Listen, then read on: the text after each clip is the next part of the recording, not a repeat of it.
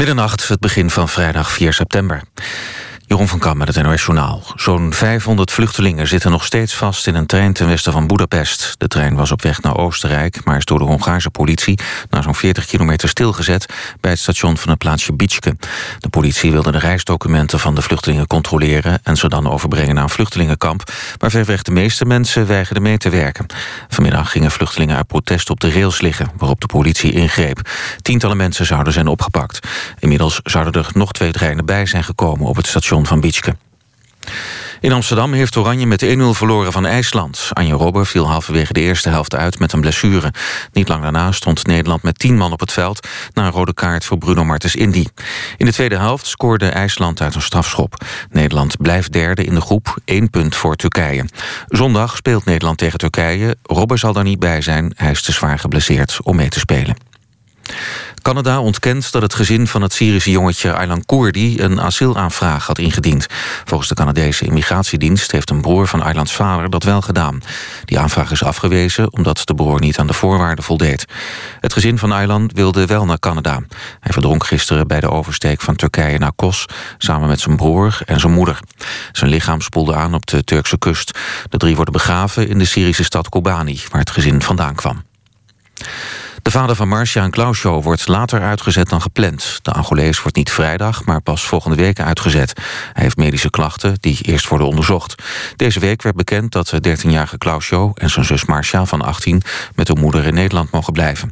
De vader moet wel weg, omdat hij verdacht wordt van oorlogsmisdaden. Het weer. In het westen en noorden is het bewolkt en kan wat regen vallen. De minima variëren van 8 tot 14 graden. Morgen overdag in het hele land buien, sommige met onweer. De middagtemperatuur ligt rond de 17 graden. Dit was het NOS Journaal. NPO Radio 1. VPRO. Nooit meer slapen.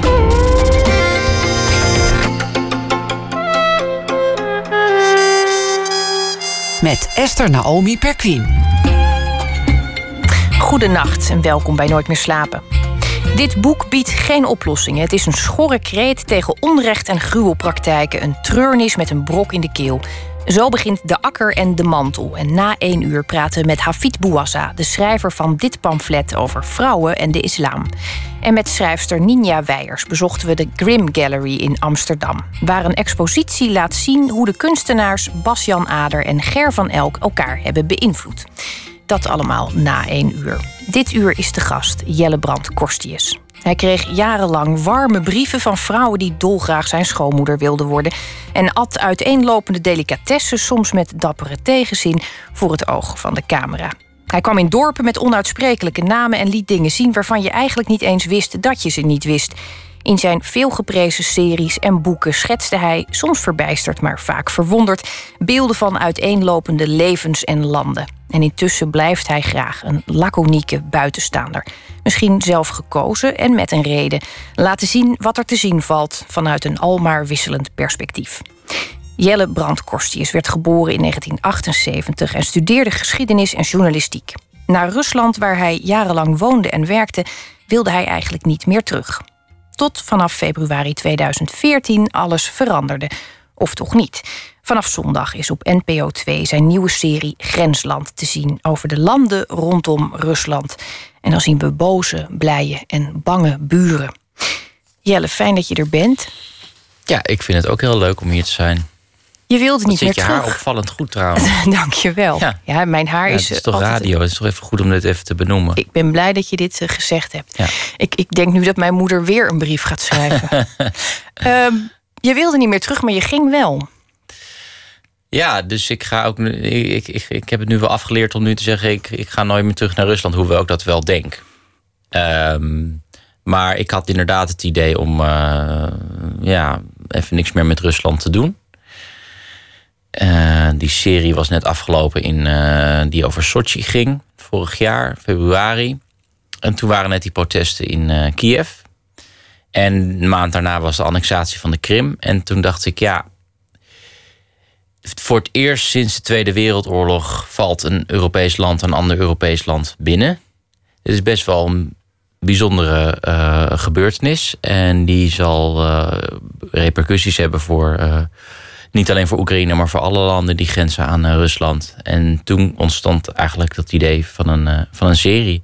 Dus ik heb me dit keer meer laten leiden door de urgentie van de actualiteiten dan door mijn persoonlijke interesse. Want ik, ja, ik persoonlijk was ik eigenlijk wel klaar met Rusland. En ik heb ook eigenlijk wel uh, bij het filmen van de nieuwe serie ook af en toe wel gedacht: ik wil niet in de herhaling gaan. Ik, eh, op een gegeven moment dan heb je alles wel gedaan. Zo'n dorp uh, waar je een ontzettend uh, kleurrijk omaatje tegenkomt... die helemaal leegloopt over de pensioen... en dat vroeger alles beter was in de Sovjet-tijd. Dat heb ik nou wel gehad. Dus ik, ik heb wel van tevoren gedacht... Ik wil, het moet wel anders worden dan de in eerdere series. Maar jij zegt de urgentie. Had je het gevoel dat die urgentie gedeeld werd? Had, had je het gevoel dat mensen beseften: goh, voor het eerst sinds de Tweede Wereldoorlog valt het ene land het andere? Tot op de dag van vandaag vind ik het zeer verbazingwekkend dat een gebied ja, zo groot als eh, twee keer de grootte van Nederland wordt ingenomen door een ander land. Regelrecht schending van de soevereiniteit.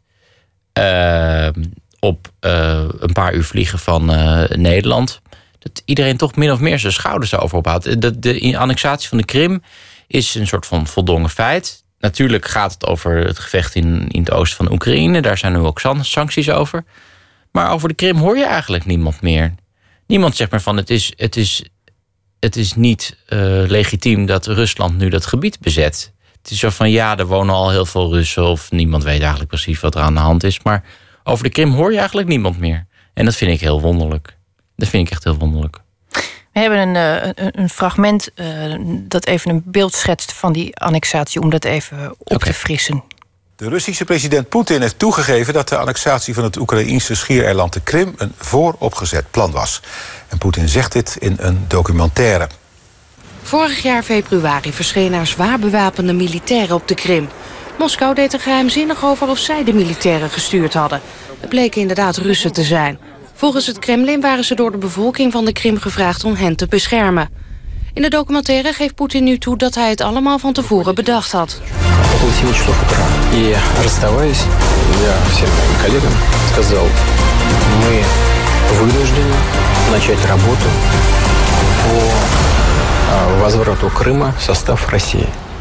Een paar dagen later stonden de militairen op de Krim. Poetin zegt verder in de documentaire dat hij overwoog Russische troepen naar Donetsk te sturen... om een moord op de net afgezette president Yanukovych te voorkomen. Там были поставлены крупнокалиберные пулеметы, чтобы долго не разговаривать. Мы приготовились вынимать его прямо из Донецка. Het is misschien een, een, een, uh, een onmogelijk te beantwoorden vraag. Maar ik neem aan dat er toch ook heel veel Russen zeggen zullen denken. Een stukje van het oude Rijk terug. Uh, way to go. Ja, nee, aan. Uh, de Russen zijn ontzettend blij mee. En dit keer scheer ik echt alle Russen over één kam. Want ik ken bijna geen enkele Rus die dat niet een ontzettende vooruitgang vindt. Dus dat geldt ook voor mensen die in de oppositie zitten, bijvoorbeeld in uh, Rusland. Iedereen staat achter, de, achter Poetin wat betreft de annexatie van de Krim. Um, dus die Russen zijn er ontzettend blij mee. Maar het gaat mij er ook om, wat vinden die Oekraïners ervan? Want het is hun land. Met welke missie ben jij aan, aan, aan grensland begonnen? Want ik vind het perspectief zo aardig, omdat het omdat je het over de buren gaat hebben. Omdat het eigenlijk gaat over hele menselijke dingetjes. Ja, nou, ik vond het. Eigenlijk zijn twee dingen ja, waar ik het antwoord uh, van wilde weten. Het eerste is uh, hoe zijn die landen veranderd sinds de annexatie van de Krim. Maar ik vond ook belangrijk om het, de, uh, het verhaal van de Russen te vertellen. Uh, want niet alleen in Oekraïne zit een grote Russische minderheid, uh, Russisch-talige minderheid, maar ook bijvoorbeeld in Kazachstan. Dat is percentueel is dat een groter aantal dan in Oekraïne.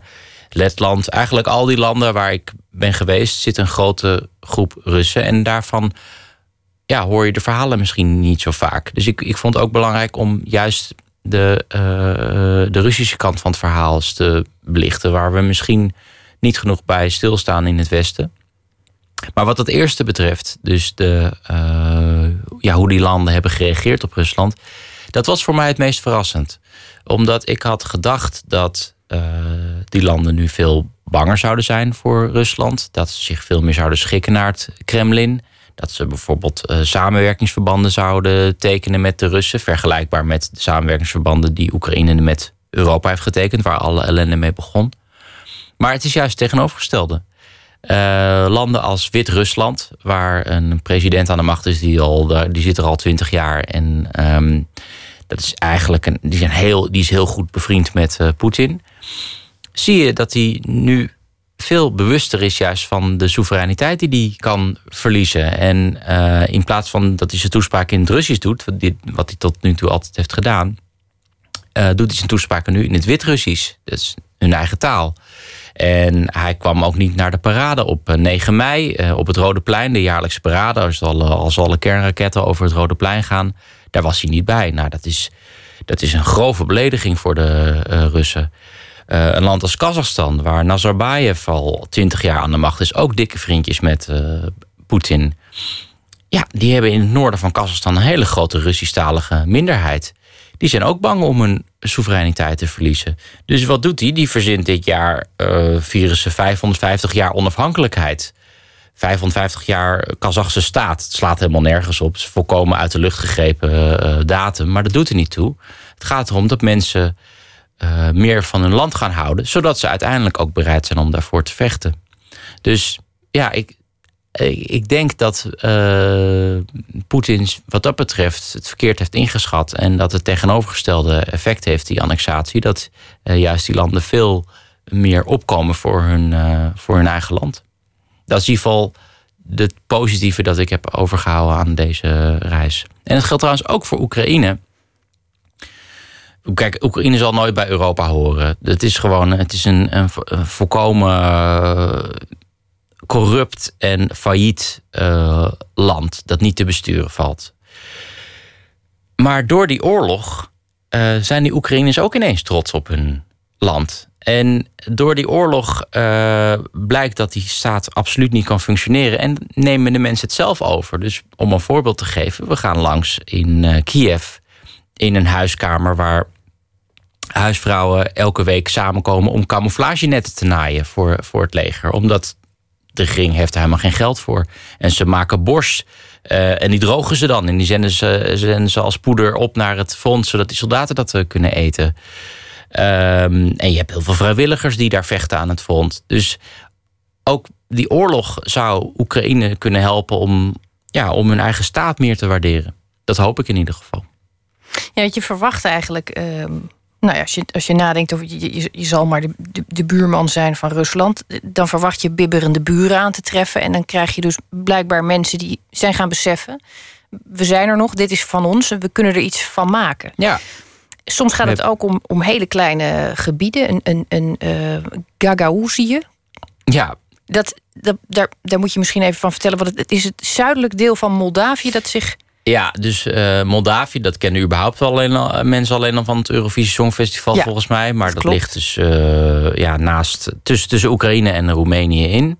In feite zijn Moldaviërs eigenlijk hetzelfde als Roemenen. Ze spreken dezelfde taal. Ze noemen het Moldavisch, maar het is gewoon eigenlijk Roemeens.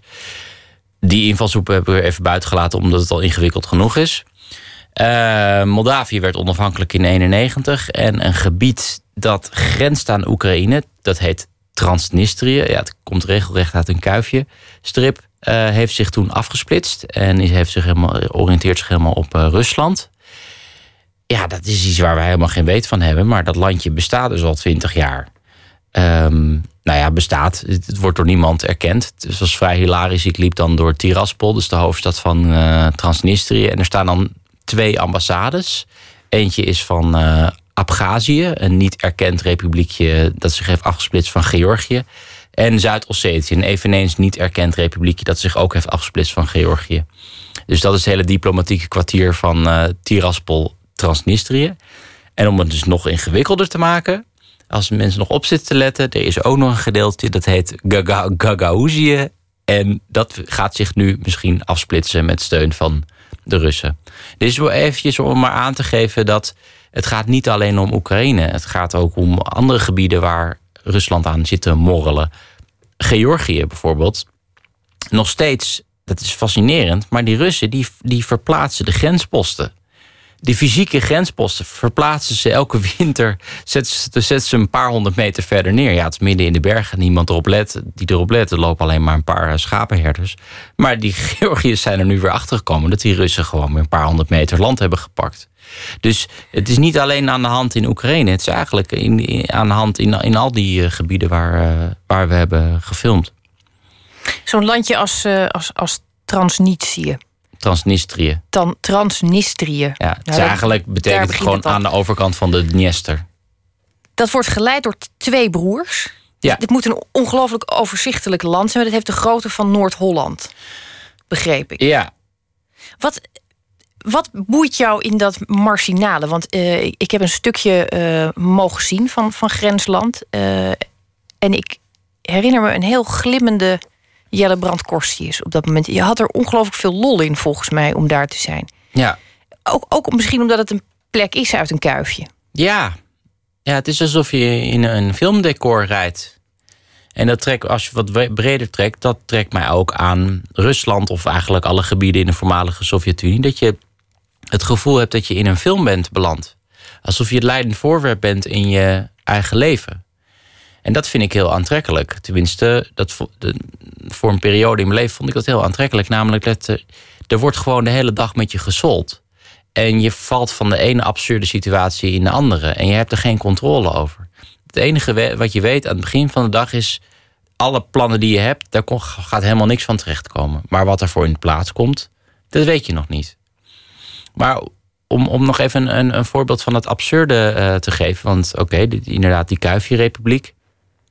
Maar zelfs in Rusland. We zijn dan in Novosibirsk aan het filmen. En we zijn op zoek bij uh, nationale Bolsjewieken, een soort van marginale oppositiebeweging. Die op, de hele oppositie in Rusland is hopeloos verdeeld.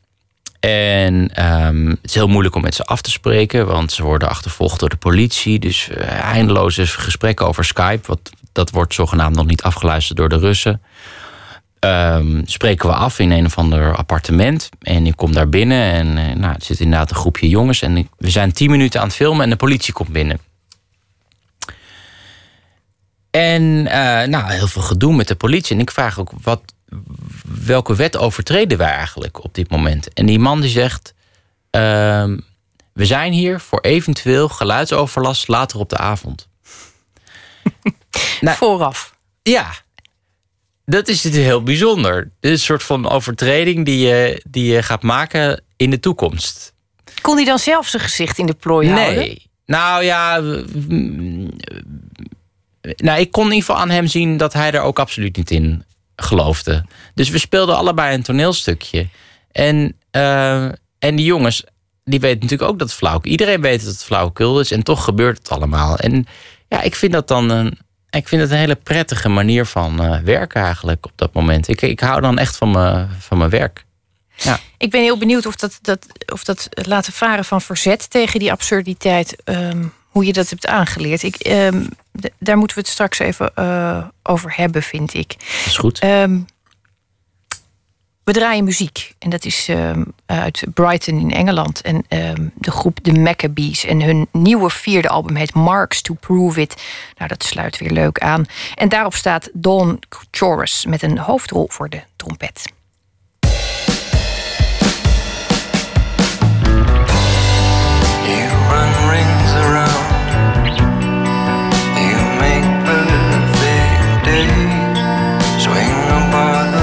You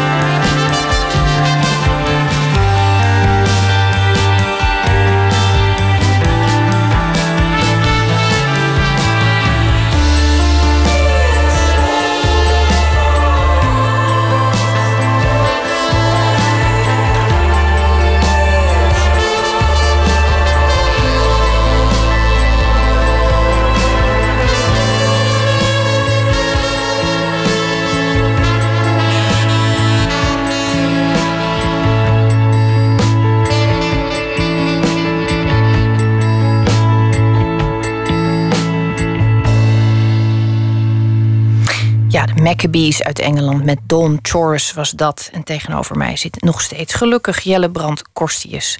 En we hadden het net even over, ehm, over het absurdistische scenario waar je af en toe in terechtkomt. En of je geen verzet voelt.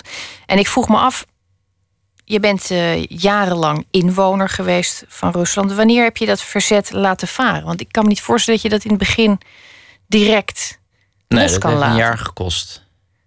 En na een jaar moet je dan beslissen: ga ik terug naar Nederland? Of blijf ik? Maar dan moet ik op een andere manier met dit land omgaan. Want wat Dus deed het je dan in het eerste Het jaar? eerste jaar was de hel.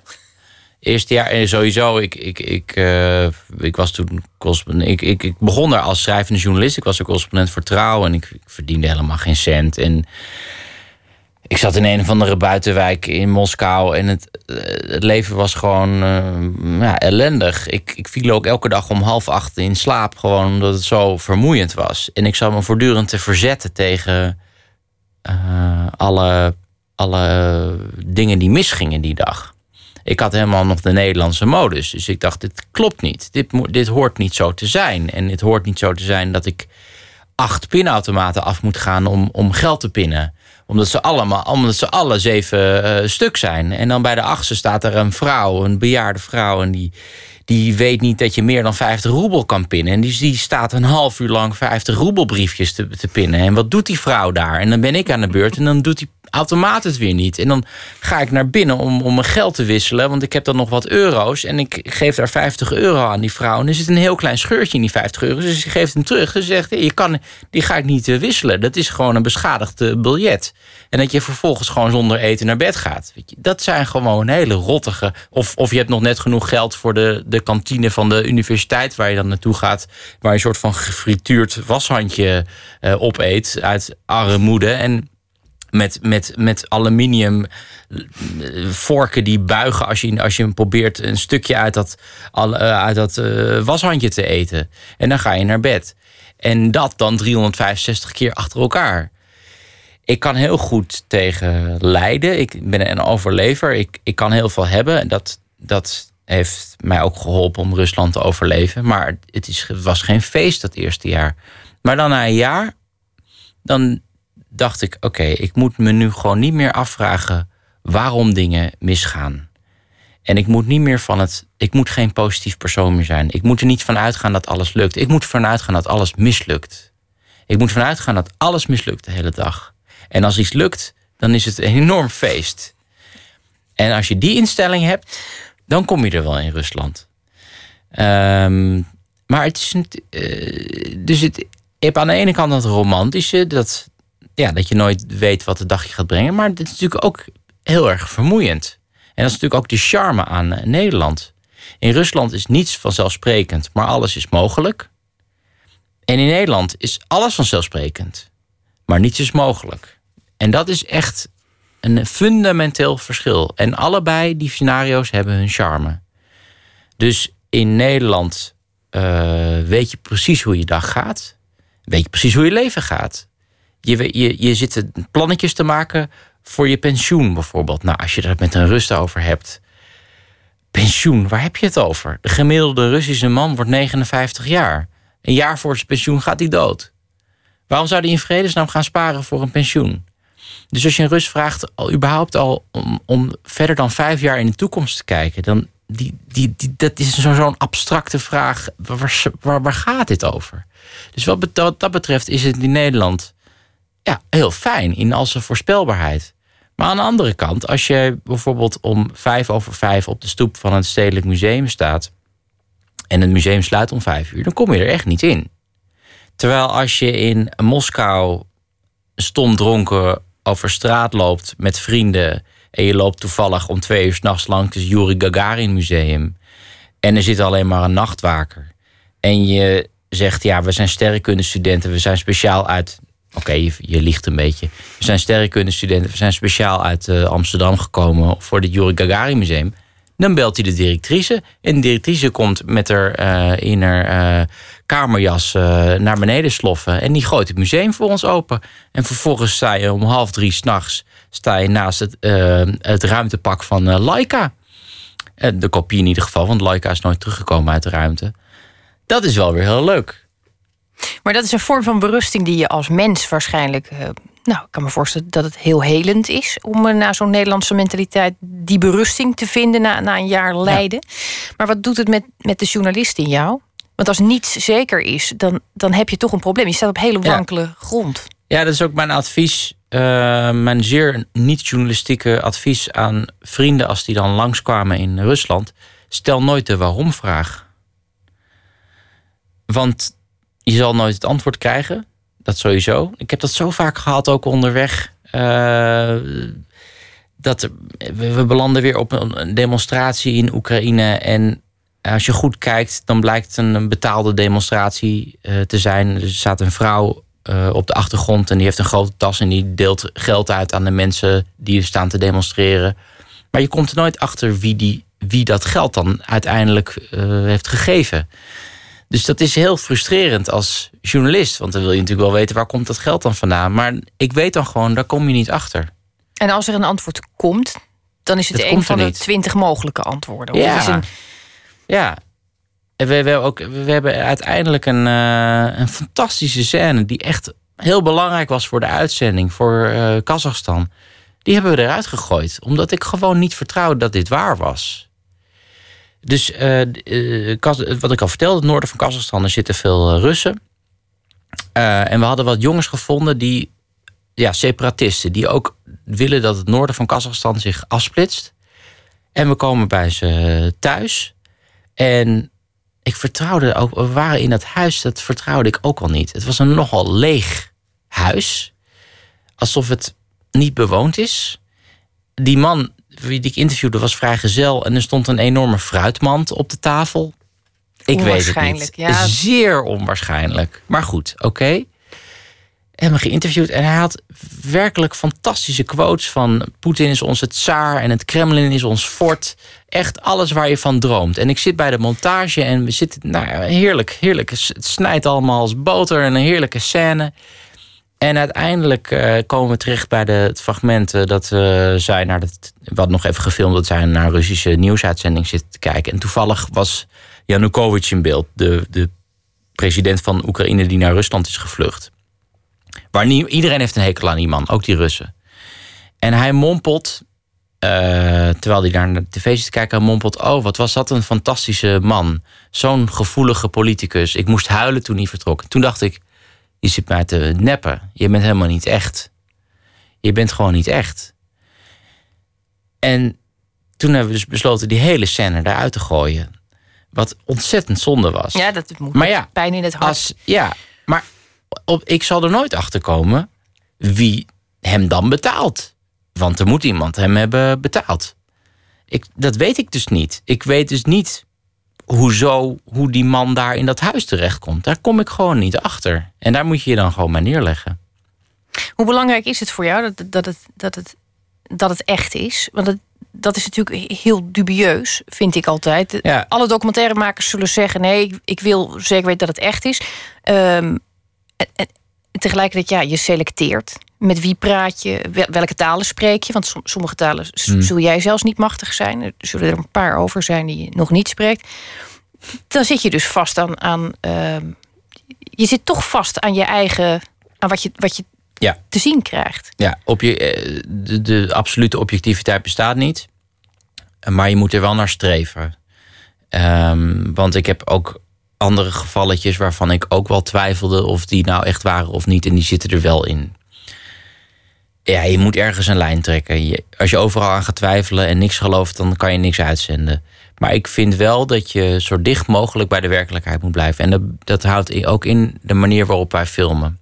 Want je wil niet weten hoe vaak het bij de televisie gebeurt dat documentairemakers vragen van je dat sowieso dat ze, dat ze vissen naar iets of dat ze woorden in de mond leggen van mensen of dat ze zeggen zou je net ietsje anders kunnen formuleren of zou je net even die sigaar anders in je mond kunnen houden. Dat wil ik dus niet. Dus we, ik heb een gesprek met iemand, dat doe ik één keer en, en dat is het. Dat klinkt eigenlijk heel normaal, zoals wij hier ook nu, hier nu zitten. Maar bij televisie is dat eigenlijk vrij ongebruikelijk. Eigenlijk is de norm ja, dat er gewoon heel veel wordt gesjoemeld met eh, televisie. En Daardoor krijg je mooiere televisie. Alles klopt. De, qua shots, visueel is het heel aantrekkelijk. Maar ik kies eerder voor rommelige televisie. Ook dat ik zelf niet echt uit mijn woorden kom voor de camera. Maar dat de kijker wel voelt, dit is echt. En de kijker is ook niet gek. En dat onderschat ze denk ik in Hilversum. Of de kijker gek is. Ja, dat de kijker gewoon alles voor zoete koek neemt. Dat is niet zo. Een kijker ziet wel of iets nep is of niet. En het wordt ook veel te veel voorgekoud. Het wordt veel te veel. Dat willen, ze, willen die makers dat, dat, de, dat de, de regisseur al de conclusie in een voice-over verwerkt. Zodat die, omdat die kijker te dom is om dat te begrijpen. Dat vind ik niet leuk. Ik vind het leuk om een scène zo te monteren. dat, dat die kijker dan uiteindelijk in de war is. Dus ik schiet me nu een scène te binnen. Echt een fascinerende scène. Zeg ik even zelf, want ik heb het al gefilmd. Maar goed, we zijn aan het front. Er is oorlog, er vallen bommen. Oosten van Oekraïne. En er is een dierentuin precies op het front. En die directeur van de dierentuin die wil niet eh, weggaan. Want ja, je, kan, eh, je kan vluchten, maar je kan niet vluchten met een hele dierentuin. Dus die moet je dan in de steek laten. En hij wil zijn dieren niet in de steek laten. Dus aan de ene kant heb je een, een man die zijn dierentuin niet in de steek wil laten. Dat voel je in die scène. Aan de andere kant, ja, het is wel Oost-Europa. Dus die dieren die zitten in een soort van hele treurige cementen bakken met, vol met urine en, en het stinkt en, en het is gewoon goor en slecht onderhouden. Maar goed, en die man die steekt dan zijn arm door de tralies bij een leeuw. En die leeuw die gaat hem kopjes geven en die, die is helemaal gek van die man. En er gebeuren zoveel dingen tegelijk. En ik eindig ook die scène met dat die man, hij hangt over het hek. Ehm er moet dus ook elke dag 80 kilo aan vlees worden ingevoerd door het front heen. Dus, dus mensen die, die door die oorlogszone elke dag 80 kilo voor die. En dat, dat vlees wordt eh, gevoerd. Er zijn trouwens helemaal geen ehm, bezoekers of wat dan ook. Hij is de enige in die dierentuin. En hij hangt over dat hek. En het eindigt met een shot van zijn hand die bloedt. Want een, die, een van de dier, heeft zijn hand in weet ik hoeveel dieren gestoken. De beer, de, de leeuw, de tijger, de, de cheetah. gaat overal bij één kooi gaat hij ook naar binnen. Maar dat vind ik zo. Ik vind het leuk dat zo'n kijker dan. Ik ben heel benieuwd wat er dan in het hoofd omgaat van die kijker. Van wat een hufter dat hij in zijn kooi houdt. Of wat een fantastische man dat hij blij, bij zijn dieren blijft. terwijl de, de, de bommen over hem heen vliegen. Dat vind ik dan. Ja, dat vind ik dan leuk. Een beetje verwarring zaaien. Ja. Het is ook wel volgens mij jouw, jouw eh, voorkeur om twee posities tegelijk in te nemen. Ik, volgens mij is, jouw is jouw, eh, jouw journalistieke beweging. Ja, die, je, je zwalkt er ook heel vaak tussendoor. Ja, ja, ja. En dat bedoel ik dan. eh, Principes zijn om er vanaf te wijken. Zoals ik ga nooit meer naar Rusland. Om er maar nou, noemen. bijvoorbeeld, ja. Het zou natuurlijk ook treurig zijn geweest als je gezegd had: ik, ik blijf erbij en ik doe het niet. Nee, ik vind dat je gewoon altijd weer eh ja, voortschrijdend inzicht, daar geloof ik wel in. Maar ik, eh, nee, dat geloof dat zie ik wel voor me, dat zwalkende. Ja, hoeveel, hoeveel invloed heb jij nu op wat je maakt als je terugkijkt naar de eerste serie die je deed? Ehm, ik kan me ook voorstellen dat je een soort. ik bedoel, het moet een jongensdroom zijn. Dat, dat is dan je werk. Je trekt door een fascinerend land. Je- Je, bent op allerlei. Even los van alle vreselijke dingen die je hebt moeten eten. En Hmm. ontberingen die je hebt moeten doorstaan met shamanen en koude voeten. Maar het, het moet een jongensdroom zijn. Ik kan me Ja, ook voorstellen dat je dan. niet voor die eerste serie, want dat was ook de hel. dat was ook de hel. Het was nooit mijn idee om die serie te maken. Ik had een boek, dat boek was was trouwens ook niet mijn idee. Het be- begon allemaal mee met, het was de tijd voor Facebook. Dus ik schreef massamails aan vrienden van dingen die ik meemaakte in mijn jaar van de hel. Dus mijn eerste jaar in eh, Rusland. Gewoon dingen die ik niet voor de krant kon gebruiken. En iemand, ik weet nog steeds niet wie, heeft die mails doorgestuurd naar Prometheus. Het boek is daar afgedrukt. Eh, de, de, de, nou, ik heb een beetje gecopy-paste die e-mails. Er is een boek van gekomen. Vervolgens was een televisieproducent. Die las dat boek. Die zei, er zit leuke tv in. Ik zei, ja, doen we. Want als freelancer moet je gewoon overal ja op zeggen. En vervolgens zei hij, ja, we hebben het verkocht aan de VPRO. Maar ik had geen enkele televisieervaring. Ik, wist, ik, ik, ik had geen flauw idee hoe dat allemaal was. En ik, ik had hele grote stress. Dus ik weet nog, die, die eerste week van de opnames... was ik telkens om vijf uur s ochtends was ik klaar wakker. Ik had dan maar vier uur geslapen of zo. En dan lag ik panisch, lag ik urenlang in bed van... oh god, nou begint het weer. En de, de, de eerste acht dagen heb ik gewoon die camera ontweken. Ik ben altijd achter de camera gebleven. Eh, geen, hoofd op, geen haar op mijn hoofd die eraan dacht om voor de camera iets te vertellen. En toen op de achtste dag, toen moest ik wel. Ja, ik ben de presentator. Dus we reden langs een, een ja, dat was bij die shaman in de buurt, in Siberië ergens. We reden langs een heuveltje. En toen heeft regisseur Hans Pol, die heeft gezegd, oké, we stappen nu uit. We gaan nu op het heuveltje zitten met z'n drieën, jij, ik en een geluidsman. En we gaan net zo lang door tot je gewoon iets fatsoenlijks voor de camera hebt gezegd. En dat was echt mijn ontgroening voor de televisie. Dat materiaal is uiteindelijk nooit gebruikt, want het was allemaal waardeloos. Maar toen, ja, het kost tijd om daar doorheen te breken. Want je moet, wij kijken elkaar nu aan. Maar je moet in een, in een stuk glas kijken, alsof dat je beste vriend is. En dat is gewoon volkomen onnatuurlijk. Voor mij in ieder geval. Dus uh, ja, dat heeft echt tijd gekost om daaraan te wennen. En dit hele verhaal begin ik. Oh ja, omdat. Ja, ik, ik, ik heb stapje voor stapje. Dus in de laatste, deze laatste serie doe ik ook de regie.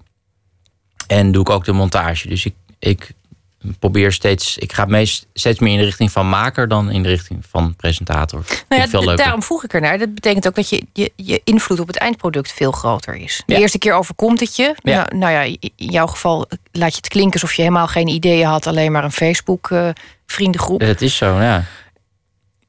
En nu zit je in de positie dat je in feite alles beïnvloedt, dus ook overal verantwoordelijk voor bent. Want dat is dan de andere kant. Kun je dan nog een aardige jongen zijn? Uh, nee, ben ik ook nooit echt geweest. Dus dat, dat vind ik altijd hilarisch. Dat ik dat, inderdaad dat imago heb, uh, de favoriete schoonzoon. Ja, mensen moesten eens weten wat voor hufter ik ben onderweg. Ik ben heel hard. Maar dit is je kans, hè? Je kunt het nu rechtzetten. Ja, je, nee, maar dat doe ik eindeloos in interviews. Maar ik, ik kom dan nooit van het imago af. Dat, dat weet ik nu. Maar ik ben heel hard met mijn crew. Als mensen uh, naar behoren werken, dan zijn ze mijn beste vrienden. Als ze dat niet doen, dan is het snel afgelopen. Ben je echt een, een zak dan? En dan ben ik een zak. Ja. Nou, ik hoop dat alle moeders van Nederland nu toch die mail die ze nu aan het tikken zijn even bij uh, spijt me. Nou ja, er, zit, er, zit, natuurlijk, er zit natuurlijk een, een, uh, een, een, andere kant aan. Want je, uh, je hebt dat zelf parallelle Jelle genoemd. Mm -hmm. Ik vond dat een heel uh, geslaagde naam. Mm -hmm. Dat is dat je uh, gaandeweg, want je, de eerste keer moest je dus voor de camera gesleept worden. En op een gegeven moment doe je het zo lang en wordt het uh, nou ja, op je eigen laconieke manier toch, toch vanzelfsprekend. En dan ontstaat er ineens een tweede versie van jou, mm -hmm. uh, waar je ook weer aan moest wennen. Want je kwam die tweede versie op allerlei plekken tegen. Mensen gingen je ineens omhelzen omdat ze je meenden te kennen. Mm. Omdat je een vriend van ze was geworden Ja. via het, het, het televisieprogramma waar Ja. ze naar hadden gekeken. Ja, dat, dat kost echt tijd om, om daaraan te wennen. Dat mensen jou. Dat mensen, als mensen mij zien, dat zij een heel ander persoon zien dan ik daadwerkelijk ben. En dat, heeft iedereen tot op zekere hoogte. Als jij in de trein zit en er zit iemand tegenover je, heb je. Iedereen heeft, maakt altijd aannames. Dus jij maakt ook aannames bij die persoon tegenover je. En die blijken ook voor een groot gedeelte niet te klo- kloppen. Maar bij mij denken mensen dat die aannames ergens op gebaseerd zijn. Namelijk omdat ze mij denken te kennen, omdat ik met mijn kop op de televisie ben. Maar ik, ik ben natuurlijk niet die persoon. Het is maar één facet van wie ik eigenlijk ben. Dat vind ik ook bijvoorbeeld, daarom vind ik Twitter zo'n fijn eh, medium. Want daar kan ik, dat heb ik ook met Georgina Verbaan wel zo over gehad. Daar kan je eigenlijk werkelijk uiten. Daar kan je alle facetten laten zien van wie je, wie je bent. Maar dat is toch. Het absurd om te zeggen over een medium waarbij je 140 tekens tot je beschikking hebt. Dat je zegt, daar kun je alle facetten van jezelf laten zien. Hoe zit dat nou, dan? Ja, wel als je het vergelijkt met televisie. Omdat ik kan het niet, natuurlijk niet hebben over vluchtelingen eh, als ik een Rusland-serie aan het maken ben. Maar dat houdt me natuurlijk ook bezig. Of, of eh, fietsen naar de Middellandse Zee, wat ik ook hartstikke leuk vind. Dus dit, of, of een enorme lul zijn uh, in, in, mensen in mijn omgeving. Ik bedoel, maar ik bedoel maar te zeggen dat, ja, dat ik het heel wonderlijk vind dat mensen gewoon het idee hebben dat ze mij uh, kennen. En dat was vooral, je begon over die parallele Jelle. Dat heeft ermee te maken dat ik een cruise-reis heb gemaakt voor de NRC. Um, ja, dat ik vier dagen aan boord was van een cruiseboot omringd door 500 reizigers die ja, die, die vonden dat ik hun een soort van aapje was. Omdat ik gewoon uh, nou eenmaal aan boord lezingen gaf. Vonden ze ook dat ze de hele dag tegen me aan konden zwammen over uh, ja, reizen die zij weer hebben uh, gemaakt. Want in feite zijn mensen helemaal niet in mij geïnteresseerd als ze mij aanspreken. Dat is het fascine meest fascinerende. Ze zijn erin geïnteresseerd om jou geïnteresseerd te krijgen in ja, zichzelf. Nou, Madonna heeft wel eens gezegd... mensen komen niet naar een concert om naar mij te kijken. Ze komen naar een concert zodat ik naar hun kan kijken. En ik wil mij niet met Madonna vergelijken, maar het is een interessant mechanisme dat als men, mensen met mij in gesprek gaan, dan is het vaak van heel leuk uh, Rusland-serie, één zin. Overigens ben ik uh, in 1980 naar Finland geweest en uh, bla bla bla bla bla. En het gaat tien minuten door. En ik heb heel lang naast denken, waarom vallen mensen mij lastig met dit soort verhalen? Maar het is een soort van erkenning van hun bestaan. Dit zeg ik niet denigerend trouwens. Ik probeer gewoon echt te begrijpen. Ik, ik, ik, ik constateer alleen dat dit 99% van de gevallen gebeurt. De enige uitzondering zijn trouwens Surinaamse mannen van middelbare leeftijd. Ik denk kwart van de gevallen word ik aangesproken door Surinaamse mannen van middelbare leeftijd. Heel wonderlijk. Dat is, eh, die zijn de grootste fans. En die gaan wel vaak in gesprek. Misschien dat die een ideale zoon in je zien. ja, precies. Variatie. Ja, over, over, uh, over zoons en over vaders. We hebben het nog niet over je vader gehad. Toch een hele uh, belangrijke factor in je leven. Hugo Brandt Korstius ook omdat je moeder heel jong overleed. Hij moest het vervolgens in zijn eentje doen. Was hij daar enigszins geschikt voor? Nee. Maar hij heeft er dus ook niet voor gekozen om weduwnaar te zijn. En dan en zit je vervolgens met drie kinderen uh... opgescheept te zitten. Maar hij heeft een aantal beslissingen genomen die, die niet verstandig waren. Zoals? Nou, zoals direct na de dood van mijn moeder uh, te verhuizen naar Minneapolis. Omdat hij uh, helemaal geen zin had aan het gezeik van bemoeierige vriendinnen en uh, familie. Dacht hij, nou, ik verhuis naar Minneapolis. Ben ik daar vanaf? Ben ik daar vanaf. Maar ja, zaten wij daar. En dan uh, alle kleren halen bij het leger des heils. Ook niet per se de beste beslissing. En dan gewoon dat ik met, met maat uh, 40 uh, schoenen naar die school loop... en in de sneeuw blijf hangen... is ook niet per se de beste beslissing. Of nooit opkomen om mijn nagels te knippen... of, of mijn zus te vertellen over ongesteldheid... En die, die, volkomen verrast is. Daar, ja, dat is ook niet de handigste beslissing. Dus ja, het is gewoon geen. Het was gewoon geen persoon die fatsoenlijk mensen kon opvoeden. Maar bij nader inzien heb ik natuurlijk ook wel, veel van hem geleerd. Ik, ja, ik, ik heb me heel lang voor hem geschaamd. Voor zijn gedrag. En dan pas wat later dan bedenk je van ja, het is ook wel een hele originele man schiet minuten binnen. We waren dan. Uh, uh, nou, we gingen vaak wel. In de winter gingen we op vakantie naar verre oorden. En we waren dan in uh, Miami. Dat was oudejaarsavond. Ik was een jaar of twaalf, denk ik. En we kregen allemaal ons eten niet. Of ik kreeg allemaal het verkeerde eten. Het was vies en het was veel te laat. Het was, het was gewoon een ellendige plek. En hij zegt: Oké, we tellen nu tot vijf. En dan gaan we allemaal hard rennen. Nou, dat is natuurlijk als kind is het, schaam je helemaal kapot, joh. Moet je wegrennen van een restaurant en een ober rennen achter ons aan en alles. maar als ik het nu aan denk, denk ik van ja, dat was de juiste beslissing. Maar goed, het is een universeel verhaal, denk ik, van hoe, hoe, hoe mensen zich schamen voor hun ouders en uiteindelijk wel uh, kunnen uh, er vrede mee kunnen hebben. Waar ik wel blij mee ben, ik heb, ik heb geen spijt ik heb geen spijt dat ik niet genoeg heb gedaan met mijn vader, bijvoorbeeld. Ik heb, uh, ik heb heel veel fietstochten met mijn vader gemaakt. Die waren nooit langer dan twee dagen. Maar simpelweg langer dan twee dagen, dat, dan zou ik helemaal gek worden. Dus ik heb, hem, ik heb hem niet heel vaak gezien. Maar ik heb het maximum tijd gezien om niet helemaal gek te worden. Dus ik heb, ik heb nergens spijt van. En daar ben ik echt heel blij mee. Je hebt hem ooit meegenomen naar, eh, Ja, ja daar heb ik wel spijt naar van. Rusland. ja, daar heb ik spijt. Wat, wat ging er fout toen je je vader meenam naar Rusland? Het is een land waar jij to- toch een, nou, misschien een haat-liefdeverhouding, maar toch, toch ook wel Ja. grote liefde voor hebt. Je wilde het aan je vader laten zien. Ja, ik wilde het graag aan mijn vader laten zien. En hij had weer het Rusland in zijn hoofd van, van Karel van Dreven. Ja, die Romantische totaal treinreis. romanti- Ja, romantische treinreis. Had een speciaal een pyjama gekocht. Voordat hij, normaal loopt hij, liep hij altijd in zijn naki rond. Ook als de werkster er was bijvoorbeeld. Maar goed, nu had hij dus speciaal een pyjama gekocht. En eh, om dan in die trein te zitten. Maar ja, eh, dan moet je maar net geluk hebben met je coupé. Ik bedoel, eh, we, hadden gewoon, we zaten met allemaal dronkenlappen in de trein. En het was helemaal niet zo, zo gezellig. Maar ik denk dat zijn voornaamste probleem was dat... dat hij helemaal niet mee kon omgaan. Dat, dat die Russen gewoon nog botter en hufteriger waren dan hij zelf.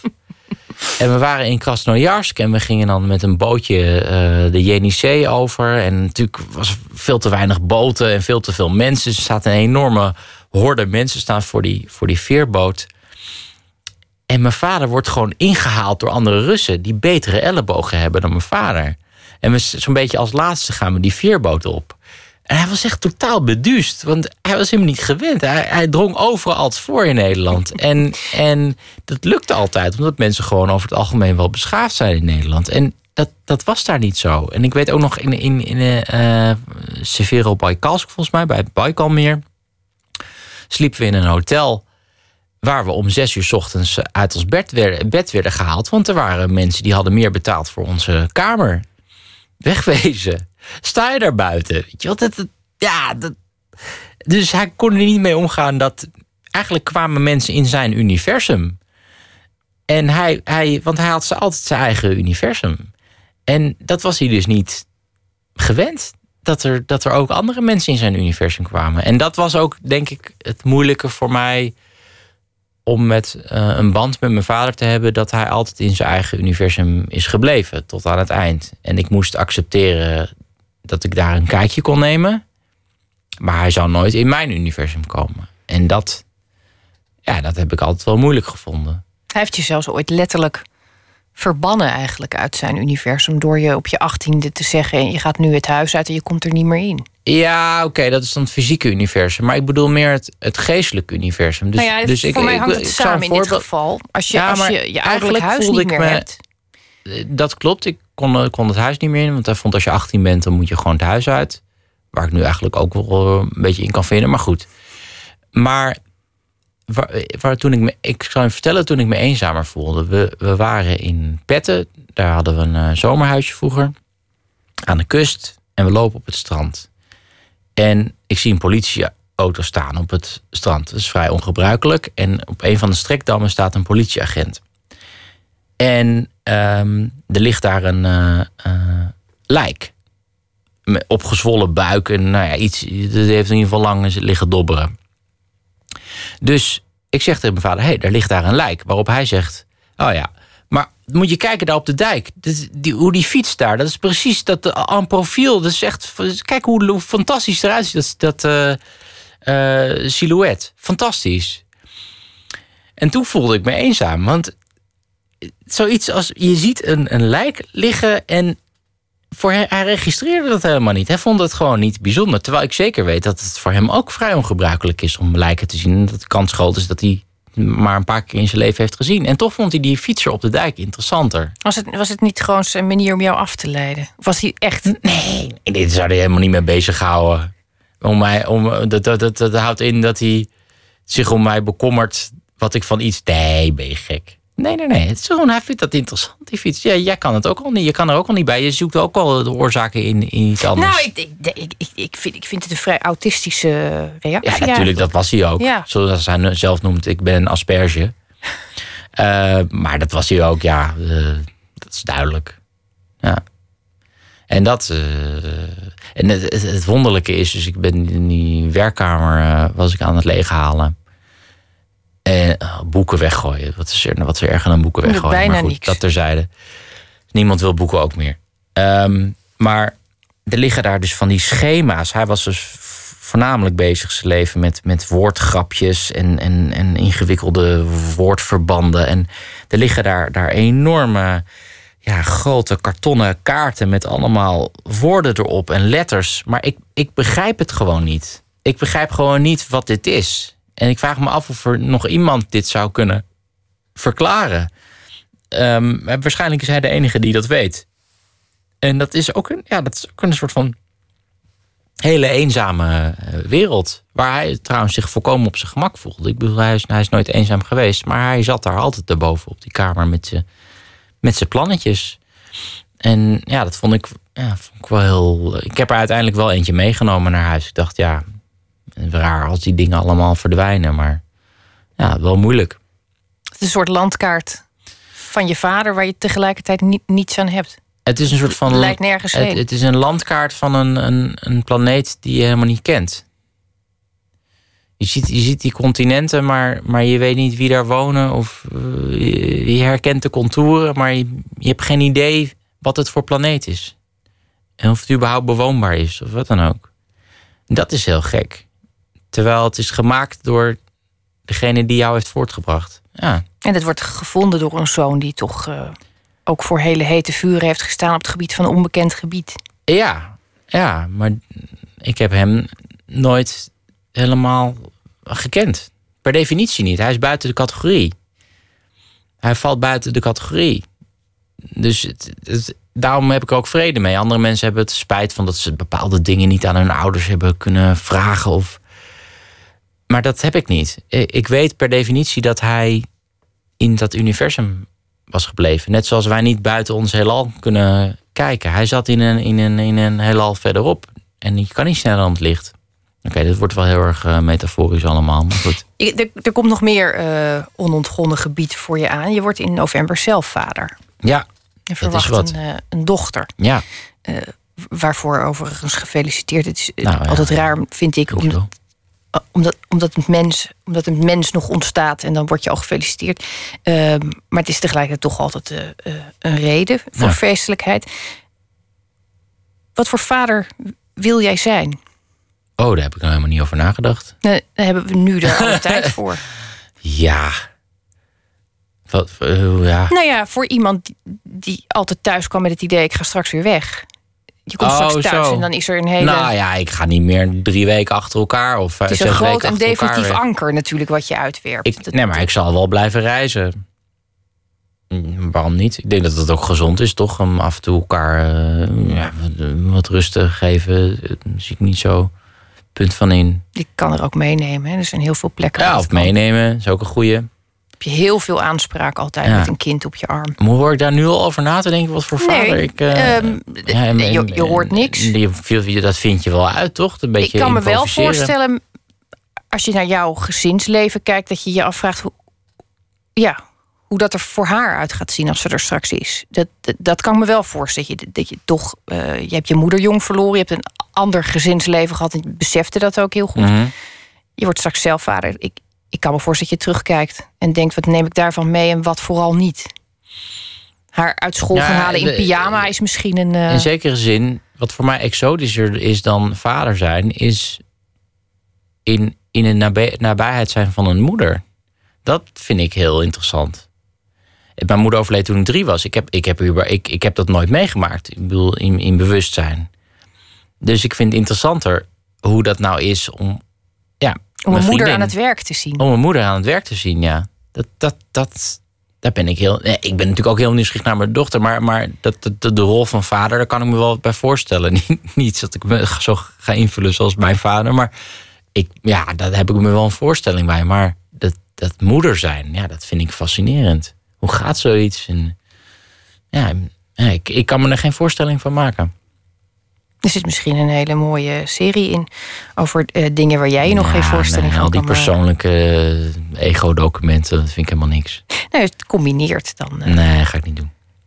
echt niet. Nee, nee, nee. En ik, ik er is trouwens wel een reden om het niet te doen. Want op het moment dat we het er nu over hebben, denk ik ineens, dan krijg je nog meer mails van warme. nee, maar dat, dat Ja, dan krijg je ook de lading eh, oma's er nog bij, die zich ja, allemaal nee, eh, televisie helemaal blij nee. zitten te maken. Nee, gek. Grensland begint eh, vanaf zondag op NPO 2. Ehm, Kwart over acht. kwart over acht. Er komen ook live vertoningen waar je zelf bij aanwezig bent. Hm. Wat moet ik me daarbij voorstellen? Je kijkt met z'n allen en dan ga je ja, daarna... ehm, er zit telkens ook iemand bij uit dat land. Eh, die dan, maar dan in Nederland woonachtig. Dus eh, de eerste uitzending hebben we een eh Transnistriër. Toevallig een goede vriend van mij, accordeonist. eh, die komt oorspronkelijk uit Transnistrië. Eh, dus die, die kijkt ook mee naar die uitzending. En in de praktijk, dat vind ik juist leuk. Dat zullen ze nooit met mijn blik waarschijnlijk eens zijn. Dat hoop ik in ieder geval. Dat een beetje interessante discussie wordt eh, na afloop. En dat is dan ook met de zaal. En het gaat dan ook een beetje over de achter de schermen van hoe die dingen tot stand komen. Waar we het eerder hadden over hadden. Over die Kazachen en hoe zo'n scène sneuvelt. Dus het is een beetje eh, ja, kletsen over een uitzending en ernaar kijken. Ja, dus ex- experiment. Een experiment ook omdat je... Nou, eh, toch ook weer, ook weer een beetje extra parallele jelle misschien moet zijn. Nou, ik, de- over het vaderschap. Ik zit dus nu wel hard na te denken over wat moet ik in Nederland gaan doen. Dus met die jongen, die, die, die Transnistriër, ga ik dus op stap.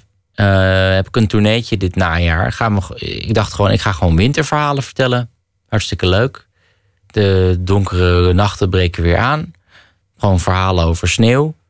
Eh, Met glühwein erbij en eh Rotkaartje erbij. En hij speelt ui, wat accordeon. kan ik me ook herinneren. rauw uitje. Dus dat, eh, dat hebben we ook een, eh, een toertje. Dus misschien, ja, ik ga wat meer dat soort eh, dingen een beetje uitmelken. m- m- m- Rusland uitmelken, maar dan in Nederland. hey, laatste vraag. Ehm, als je Poetin ooit voor de microfoon krijgt, Ik heb hem wel eens gesproken. wat heb je hem gevraagd? Kun je dat herinneren? Nou ja, gesproken. Dat, dat is ik erg hoog van de toren te blazen. Ik heb hem wel eens de hand geschud. En hij een jou heel dus. klein mannetje.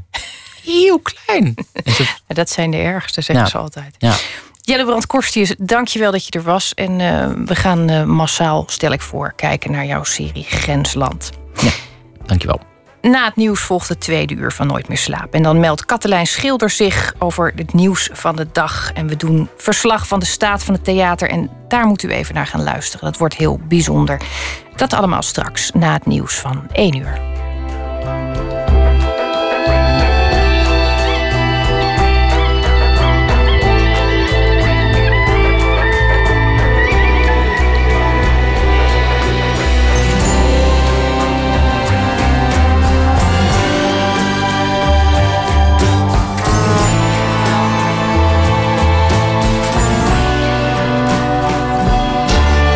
Radio 1. Het nieuws van alle kanten.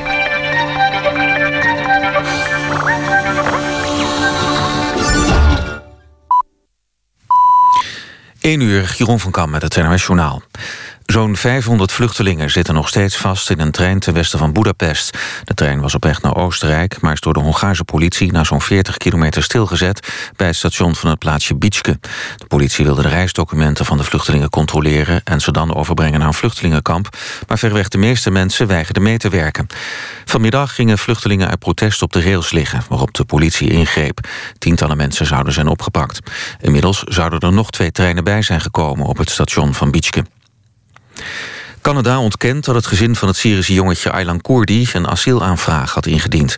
Volgens de Canadese immigratiedienst heeft een broer van Aylans vader dat wel gedaan. Die aanvraag is afgewezen omdat de broer niet aan de voorwaarden voldeed. Het gezin van Aylan wilde wel naar Canada. Hij verdronk gisteren bij de oversteek van Turkije naar Kos, samen met zijn broer en zijn moeder. Zijn lichaam spoelde aan op de Turkse kust. De drie worden begraven in de Syrische stad Kobani, waar het gezin vandaan kwam. In Amsterdam heeft Oranje met 1-0 verloren van IJsland. Arjen Robben viel halverwege de eerste helft uit met een blessure. Niet lang daarna stond Nederland met 10 man op het veld... na een rode kaart voor Bruno Martens Indy. In de tweede helft scoorde IJsland uit een strafschop. Nederland blijft derde in de groep, één punt voor Turkije. Zondag speelt Nederland tegen Turkije. Robben zal daar niet bij zijn. Hij is te zwaar geblesseerd om mee te spelen. Amerikaanse aanklagers gaan de doodstraf eisen tegen de man die negen mensen doodschoot in een kerk in Charleston. 21-jarige blanke dader schoot ze in juni dood. Vermoedelijk had hij een racistisch motief. De aanklagers noemen zijn gebrek aan spijt opvallend. Door de schietpartij laarde in de VS de discussie over het vrije wapenbezit weer op. Het weer. In het westen en noorden is het bewolkt en kan wat regen vallen. De minima variëren van 8 tot 14 graden. Morgen overdag in het hele land buien, sommige met onweer. De middagtemperatuur ligt dan rond de 17 graden. Dit was het NOS Journaal. NPO Radio 1. VPRO. Nooit meer slapen.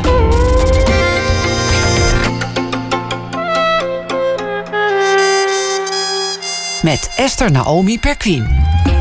Ja, welkom bij Nooit meer slapen. De akker en de mantel gaat over de vrouw en de islam. En straks spreken we met Hafid Bouassa, de schrijver van het pamflet. En met schrijfster Ninja Weijers bezochten we de Grim Gallery in Amsterdam... waar een expositie laat zien hoe de kunstenaars Bas-Jan Ader en Ger van Elk elkaar hebben beïnvloed. Maar we beginnen dit uur met een schrijver of dichter die reageert op de actualiteit. En dat doen we eigenlijk elke week. En deze week deden we dat met Katelijn Schilder tot ze ziek werd. Ze werd toen fantastisch vervangen door Don Duins, maar ze is inmiddels gelukkig weer hersteld. Katelijn Schilder werkt als schrijfdocent en schreef tot dusver twee romans: De Eenling en Eerst een Huis. Katelijn, goedenacht. Goedenacht. Nou, je klinkt in ieder geval zo fris als een hoentje. Ja, ik ben er weer. Heb jij, uh, ondanks je koortsdromen en, en vochtige klamme lakens en volgesnoten zakdoeken, toch tijd gehad om naar het uh, nieuws te kijken? Nou ja, dan heb je extra tijd eigenlijk, hè? Oh. Ja, ik, dan, dan, dan staat er gewoon eeuwig zo'n televisie aan. En dan uh, kan je forever op internet scrollen. Dus ik heb een beetje een overdosis eigenlijk, denk ik. Nou, ik ben heel benieuwd wat je daar dan uit uh, hebt weten te extraheren. ik ben blij als ik morgen weer gewoon uh, naar mijn werk kan. ja, dat, ik kan me voorstellen. Hier komt-ie. Omslachtig en ook wel laf beweeg ik me om het grote nieuws van vandaag heen. Ik ben op zoek naar iets grappigs, maar ik vind niets. Ik zie een foto van Rutte die in het torenkamertje de hand schudt van Gordon ik bekijk de vakantiefoto's van Obama op, zijn rondreis door Alaska. En ik zie het filmpje waarin te zien is hoe Lil Kleine met een politiebusje wordt afgevoerd naar het bureau. Ik bevind me al ver op de zijpaden van het nieuws als mijn zus mij huilend opbelt vanwege de foto van het jongetje op het strand. Ik zeg, we moeten eerst Facebook uitzetten en dan ijsjes eten met de kinderen. Altijd als ik tegen mijn zus praat, praat ik ook tegen mijzelf. Ik zeg bijvoorbeeld, leg je regenpak klaar naast de deur. En zij zegt dingen als, bewaar je sleutels voortaan altijd in hetzelfde vakje in je tas. Terwijl mijn zus praat, veegt ze met een versleten vaatdoekje de ranja van het aanrecht in het keukentje achter in haar klas. Echt alles plakt, zegt ze. Maar ik bleef heel cool hoor. Ik heb niet zitten gillen als een overspannen juf. En daarna doet ze speciaal voor mij een overspannen juf na. Als ze niet meer huilt, lachen we om de meisjes die gillend van verliefdheid achter het politiebusje met Leeuw Kleine aanrenden. Ik zweer je, dadelijk rennen onze dochters ook achter een busje met, met een klierende rapper aan, zegt ze. Never, zeg ik. En dan gaat de bel, of een kind valt, of het stoplicht springt op groen. De dag wil altijd eerder door dan wij. Katelijn Schilder, dank je wel. Graag gedaan. Het is uh, ingewikkeld en ook uh, uh, volgens mij van alle tijden... Hoe, hoe, de balans te bewaren tussen wat groot is en, en ver weg... en wat ja. klein is en nabij. Absoluut. Die worsteling ontkom jij ook niet aan? Nee. Wat was ik er heb het maar geprobeerd zo klein mogelijk te houden. ja, nou, uh, soms is dat uh, ook gewoon het begin van een grote beweging. Dit is soms ja. ook iets kleins. Ja. Waar ik wel benieuwd naar ben, en um, ja, daar, daar, moet ik even een antwoord op voordat ik rustig verder kan met deze nacht. En de rest van de mensheid ook, denk ik. Hoe zat het met die Ranja en dat aanrecht? Wat hebben ze gedaan? Ja, terwijl mijn zus uh, erg hard uh, aan het lesgeven was, hebben er een stel een fles ranja omgegooid. En ze hebben het niet eerlijk gezegd. Oh. Ze kwamen daar pas achter om kwart over vier. Welke groep en, geeft ze les? Dit, nou, dit was bovenbouw was dit. Vandaag. Ook nog? Ook nog. Foei. Echt boefjes. Ja, Echt die, boefjes. die Leeuw Kleine heeft onze jeugd schandelijk verpest, inderdaad. Enorm. Heb jij, ooit, uh, heb jij ooit gillend achter een busje met een klierende rapper uh, aangehold? Nee, natuurlijk Of een niet. andere held? Nee, ja, nou, andere helden wel. Maar ik, ik, ik, we hebben wel een keer... ik heb het dus nu weer over mijn zus en mij... een hele dag op een gras in Oslo gezeten... waar we toevallig waren. Omdat, er, omdat, we, omdat het gerucht ging dat de Rolling Stones in dat hotel zaten. Was het waar? Dat weten we nog steeds niet. Jullie... echte liefde voor uh, dat soort grootheden is soms ook Ja. dat je dan een hele dag op het gras uh, zit. Ja, en wij, wij vinden dan dat, dat je dat voor de Rolling Stones dan wel doet, maar niet voor Leeuw Kleine. Maar ja, dan word je oud als je dat denkt. Ja, denk nou laten we, laten we het, la, laten we het uh, anders zien. Laten we zeggen dat zijn tijd uh, van uh, meisjes die op het gras zitten een hele dag, dat, die komt nog. Ja, 50 jaar heeft hij dat ook. Ik, uh, ik wens je een, uh, een verder een heel voorspoedig uh, herstel. Dank je. En ik Dank spreek je heel graag een andere keer weer. Tot snel. Goedenacht. Doeg. Ja, en over uh, muziek gesproken en klierende rappers. Komend weekend van 4 tot en met 6 september vindt op Vlieland het festival Into the Great Wide Open plaats. En misschien denkt u vooral aan gitaarmuziek, maar er zijn ook hele andersoortige muzici die daar gaan optreden. Zoals de Amsterdamse band Gallow Street. Dat is een uh, tienkoppig gezelschap dat beats en brass samensmelt. En luistert u naar Blue Monday.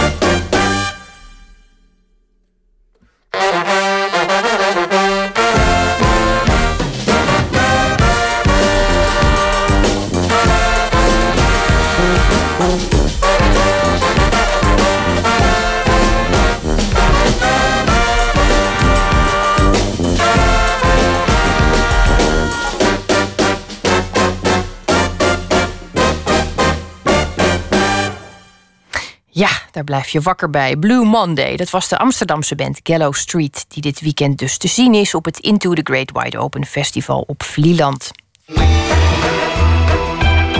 Nooit meer slapen.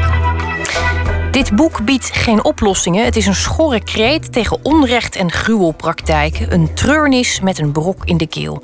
Zo begint Hafid Bouazza zijn pamflet De Akker en de Mantel over de vrouw en de islam. Bouazza schreef eerder romans als Paravion en Mereswin en vertaalde veel, vaak erotische Arabische poëzie.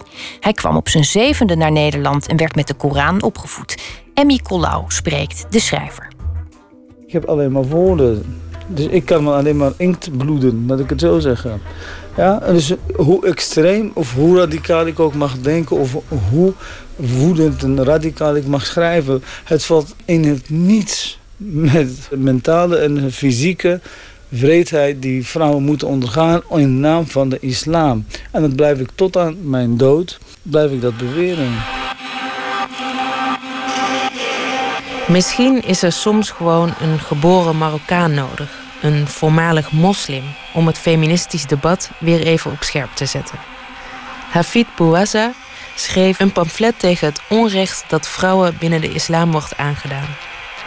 Ik spreek hem in zijn huis midden op de Wallen, vlak bij de Oude Kerk in Amsterdam. Binnen lijkt het er op een boekenboomhut, zegt hij.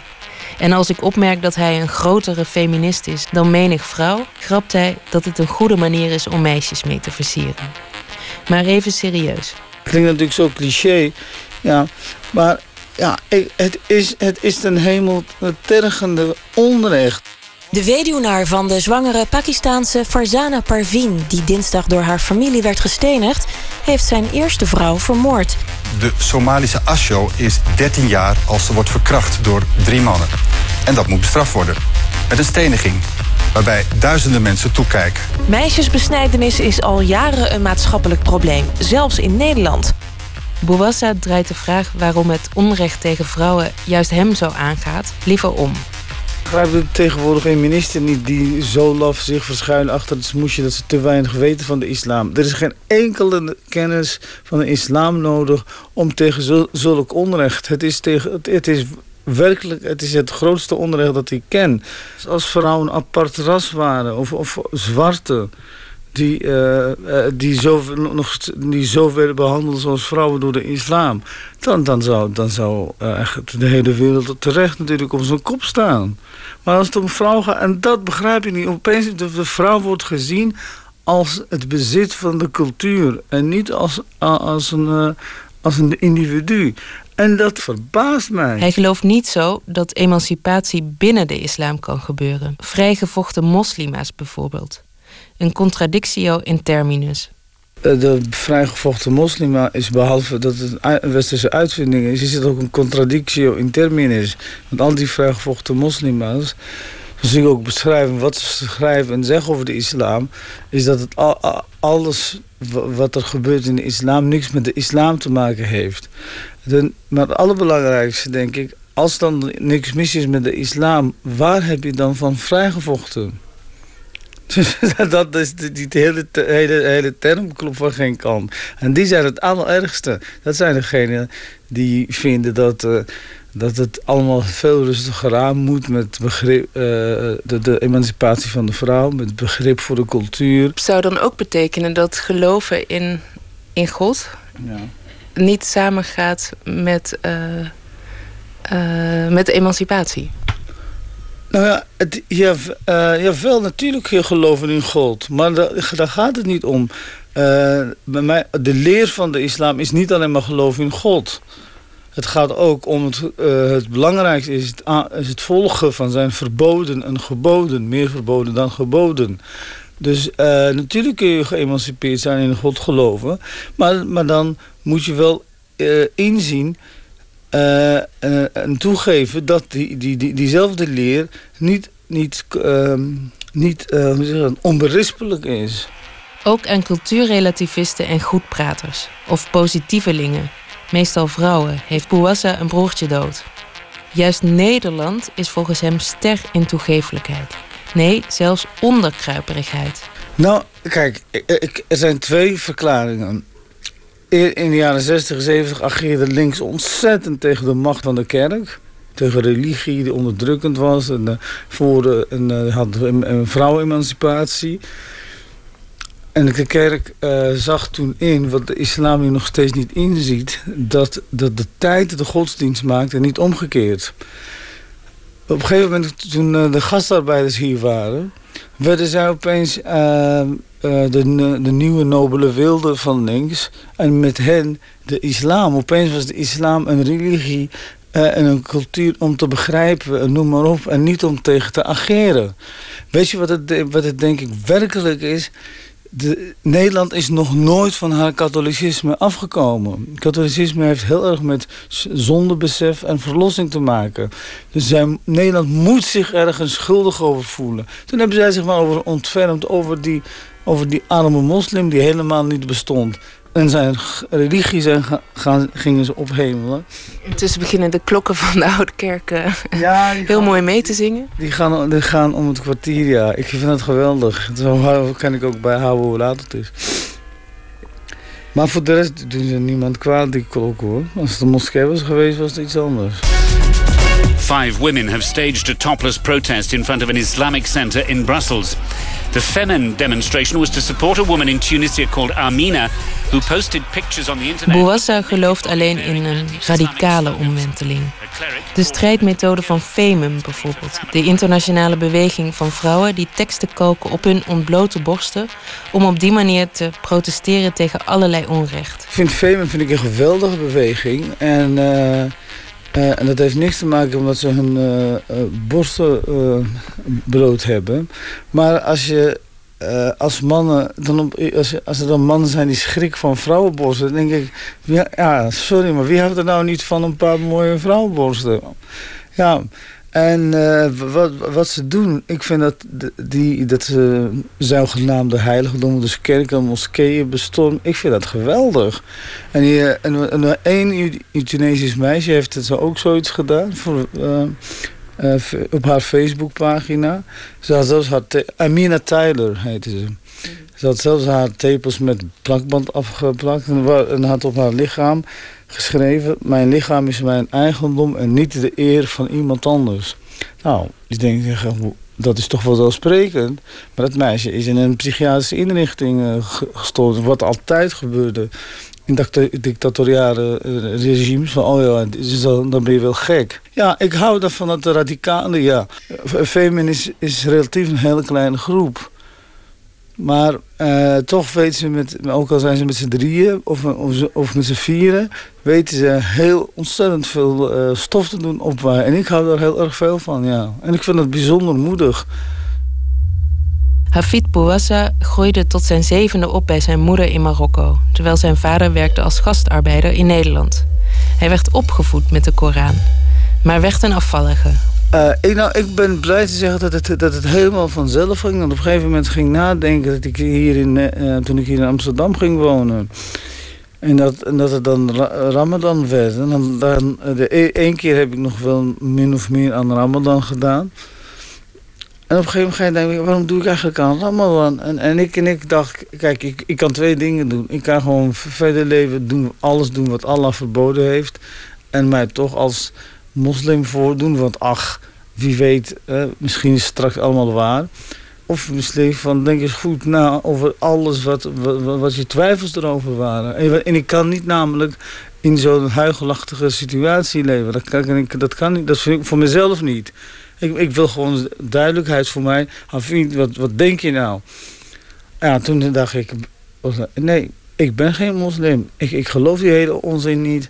Ik, ik ga dus ik me ook niet, niet, niet meer laten uh, uh, schuldig laten voelen door uh, loyaliteit aan je ouders. Want dat is wat het, de islam heel, voor heel veel mensen is. Het is loyaliteit aan je ouders. Want ja, vanaf als baby tot aan je, tot aan je achttiende, wat dan ook, word je de hele tijd met die islam geconfronteerd. Dus voor jou is het een, soort eigenlijk ook een soort afzwering van je ouders. En toen dacht ik, ja, maar je kunt voor jezelf kiezen zonder tegen de ander te kiezen. Ja, mijn ouders waren in het begin ontzettend boos. Die hebben mij, we hadden twee of drie jaar geen, eh, g- eh, geen, eh, geen contact. Ik vond het prima. Toen la- later hadden we weer contact en zo en dergelijke. Ja, oké, je bent geen moslim meer.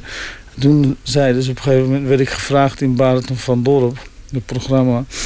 Geloof jij in Allah, geloof jij in God, Hafid? Toen zei ik nee. Toen belde mijn oudste zus van, oké, kijk, je mag zeggen dat je geen moslim bent, maar je moet niet zeggen dat je niet in God gelooft. Ik zei, maar ik geloof ook niet in God.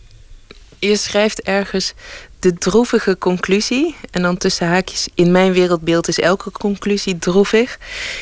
Is dat literatuur en literaire grootheden geen werkelijke verandering kunnen voortbrengen. Nog los van de vraag of ze dat willen. Geloof je echt dat literatuur niks kan veranderen? Ja, oh ja, zeker. Ik geloof niet. Ja, eh, wat, wat kunst, eh, literatuur als kunst kan, kan eh, je geest veranderen, kan je levensvisie veranderen, noem maar op. Maar het moment, literatuur die iets wil veranderen van wat er mis is in de wereld, is, is, is, is pamfletistisch, is geen, litera, is geen literaire kunst. Dus je gelooft wel in de kracht van dit soort pamfletten? Oh, ik maak me geen enkele illusie. Ik maak me echt geen enkele illusie. Het pamflet dat Hafid Bouazza schreef heet De Akker en de Mantel. En een bijdrage van Emmy Colau was dit. Hij zat in de Amerikaanse band The Cave Singers en zij in Black Mountain. En nu zitten ze samen in de groep Kodiak Deathbeds. En die bracht deze week een eerste album uit. Daarvan draaien wij het nummer Cross That Line.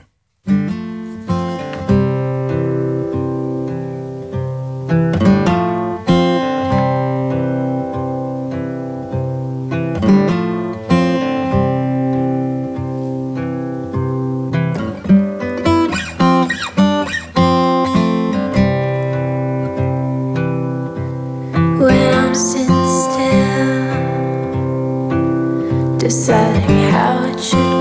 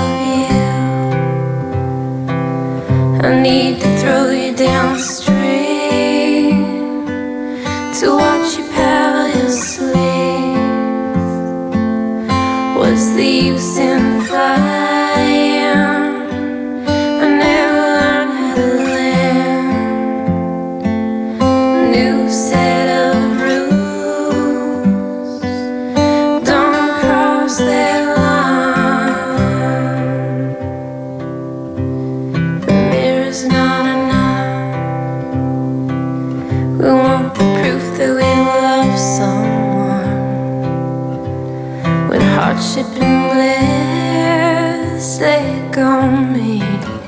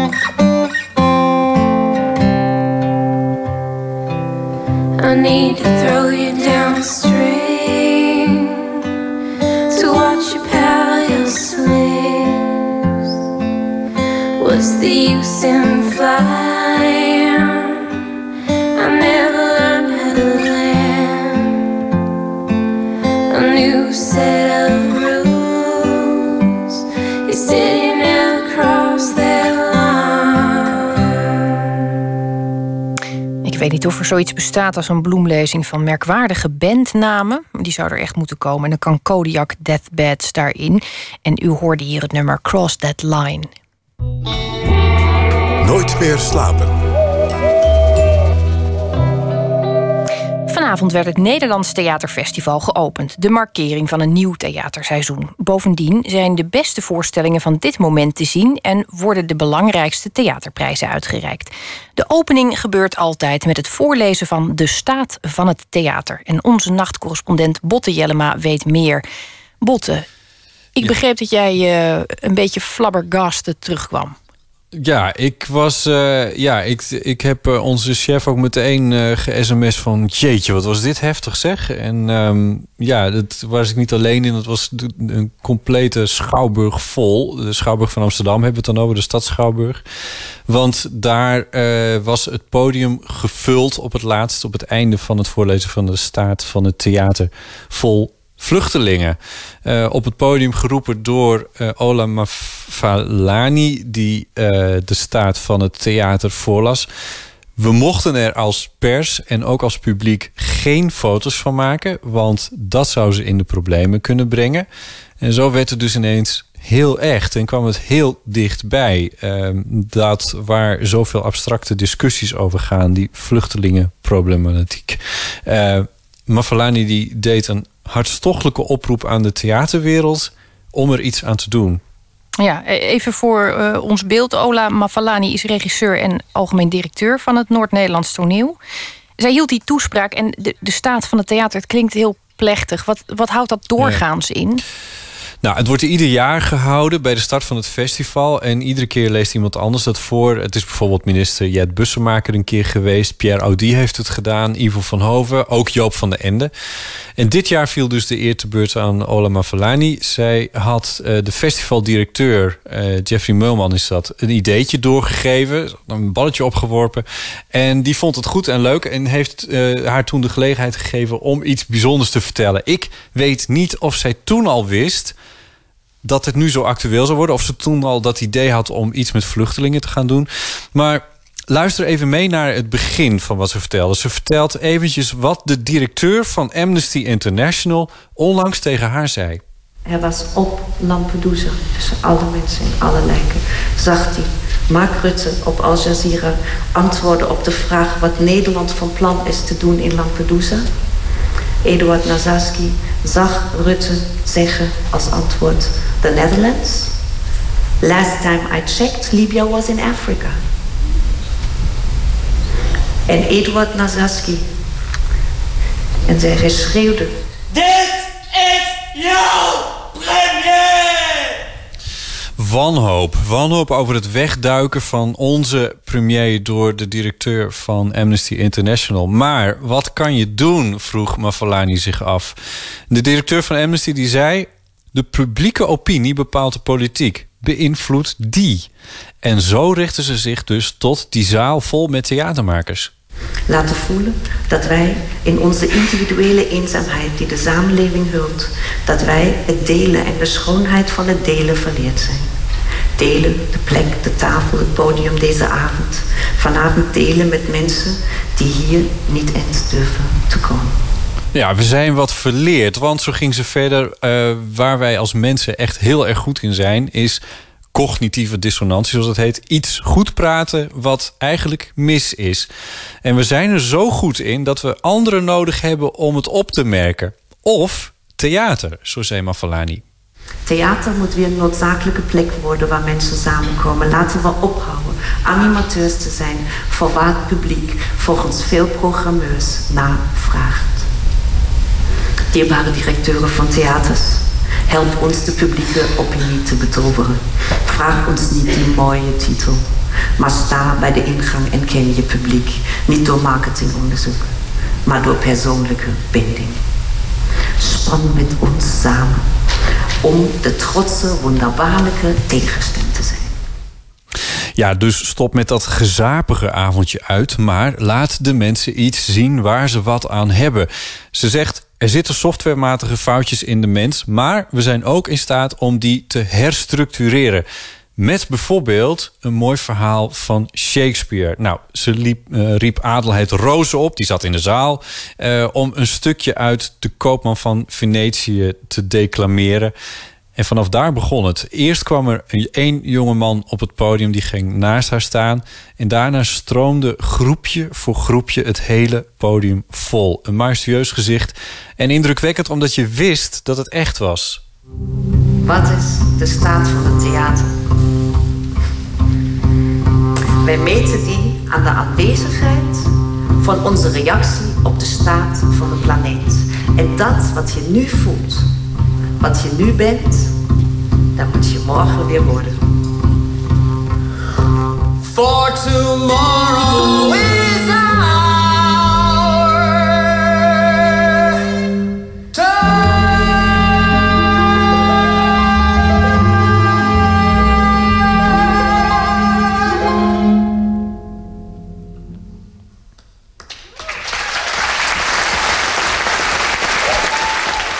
Morgen zijn wij aan de beurt. Uh, tomorrow is our turn. Een podium vol vluchtelingen. Muziek van Eve van Brain Group. En toen volgde een staande ovatie van twee volle minuten.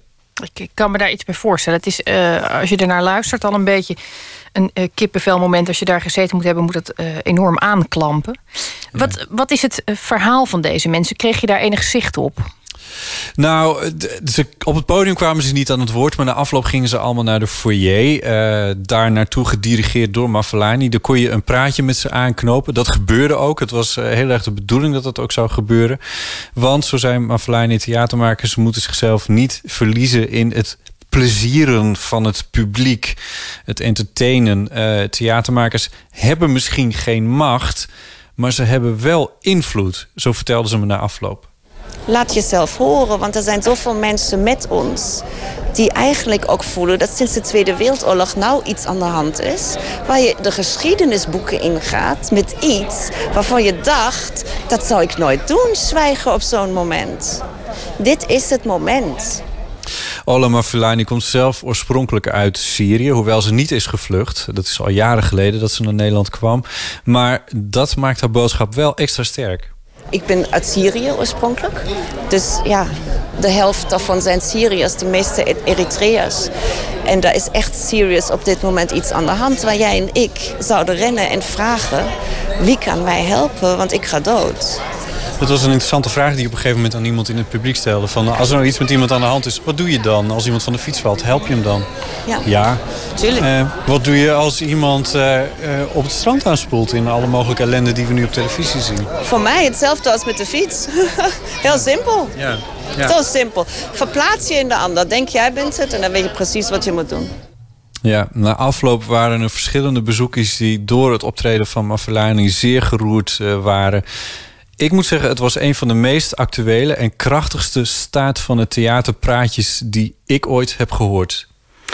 Ja, Botte, ik, uh, ik, ik, kan me daar zonder meer bij aansluiten. En ik, uh, ik hoop dat deze boodschap uh, ook weer kringen maakt en verder drijft.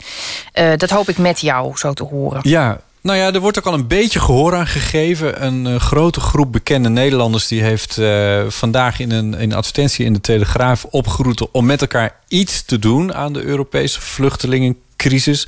En daar zaten ook al heel veel theatermakers bij. Dus ja, er begint iets te borrelen, er begint iets te komen. We weten nog niet wat, we weten ook niet hoe, we weten nog niet wat we gaan doen.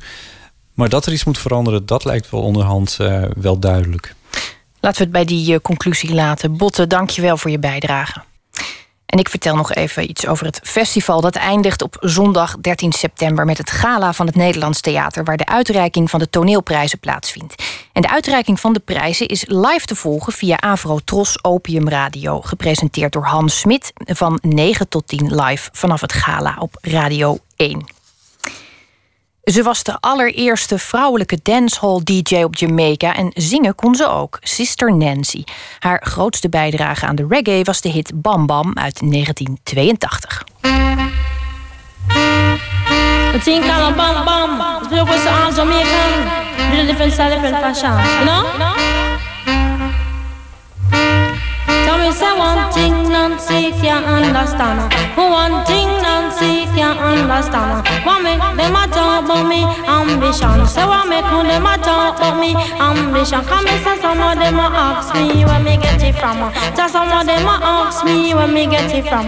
I told them no no it's from creation. I told them no no it's from creation. Bam bam hey yo, what a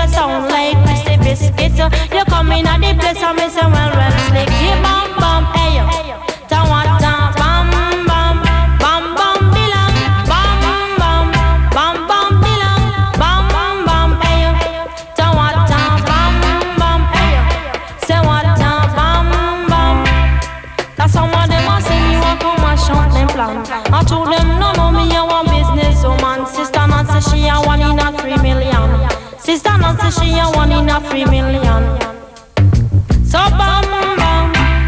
Say what a bam bam. Bam bam dilang Bam bam. Bam bam dilang Bam bam hey. Say go Sister Nancy make you go. I tell you say go. Sister Nancy make you go I down Sister Nancy on the go And some of them a ask Sister Nancy make you bad so Long down the Sister Nancy make you bad so Hey bam bam What a bam bam? Hey bam bam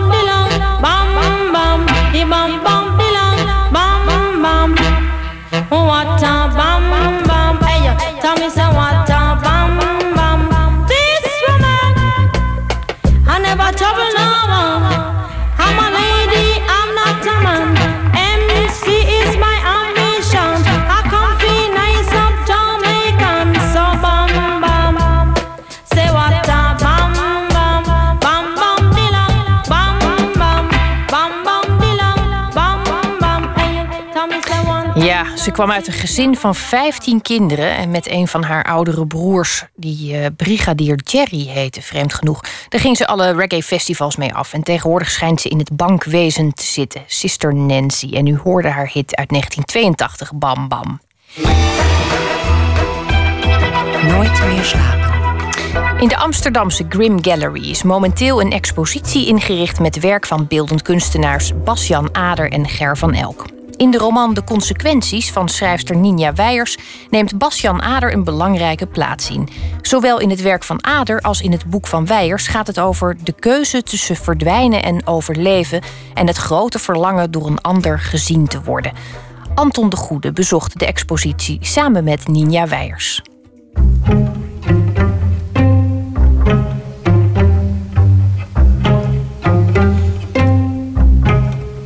Verbaasde me eerlijk gezegd eh, dat dit blijkbaar toch de eerste expositie is die alleen focust op het werk van Ger van Elk en Bastiaan Ader samen. Omdat ze elkaar natuurlijk heel lang hebben gekend en veel hebben geholpen met elkaars werken. Dus er zijn filmpjes die zijn opgenomen in de garage van Ger van Elk en foto's van Ger van Elk genomen door Basjan Ader. Dus ik vond het wel frappant.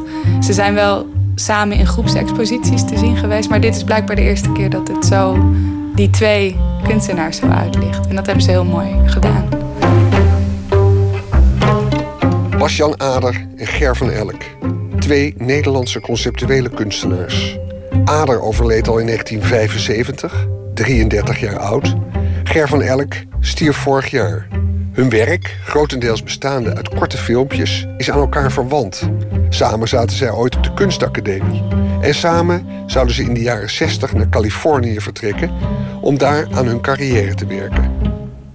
Ik nodigde Nia Weijers uit om de expositie in Galerie Grim samen te bekijken. En omdat de galerie zelf voor radioopnames hopeloos echode, zijn we gaan zitten in een achterafkamertje. Ninja Weijers, is er één werk op deze expositie dat er uitspringt voor jou? Je zult het meeste wel kennen. Ja, het meeste ken ik, kende ik wel al. En natuurlijk ken ik het werk van Basjan Ader ook wel net iets beter nog. Maar ik moet wel zeggen dat het me elke keer weer weet te verrassen. En dat ik dan, je komt binnenlopen en je ziet die hele grote letters van Basjan Ader op de muur staan met Please don't leave me. En dat blijft indrukwekkend. eh, elke keer weer.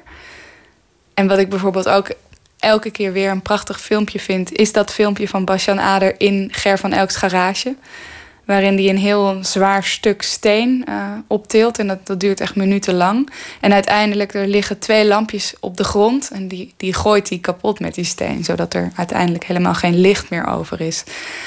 En het leuke daaraan vind ik, en dat heb je bij eigenlijk bijna al die filmpjes van Basjan Ader, dat ze, er zit een bepaalde vertraging in en een onvermijdelijkheid. Je weet als kijker wat hij gaat doen. Je weet het zodra hij dat stuk steen optilt, weet je, oké, hij gaat die lampjes stuk gooien.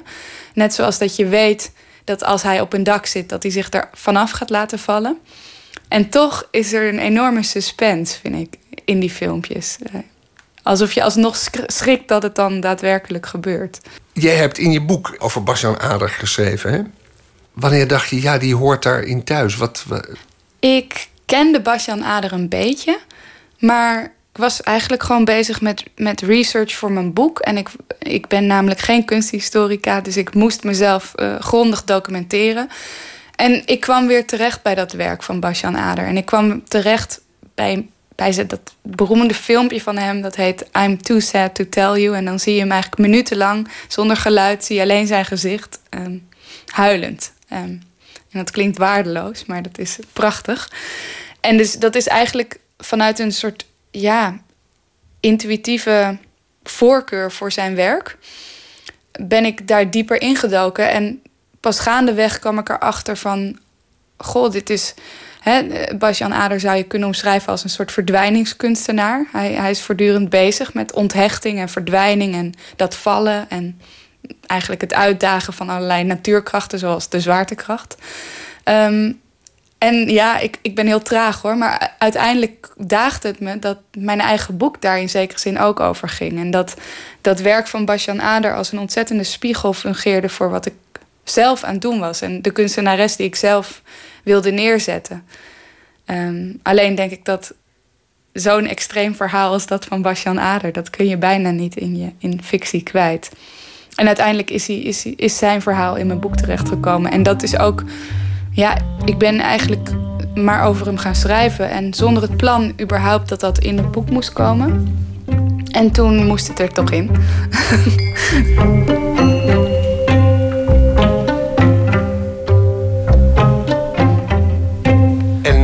waarom is zijn levensverhaal te sterk om het in fictie te beschrijven?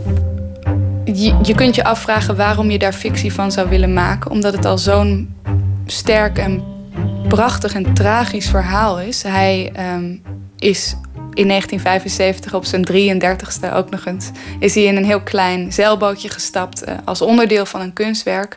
En dat onderdeel, dat, eh, zijn idee was om de Atlantische Oceaan te, over te varen... in het kleinste bootje ooit.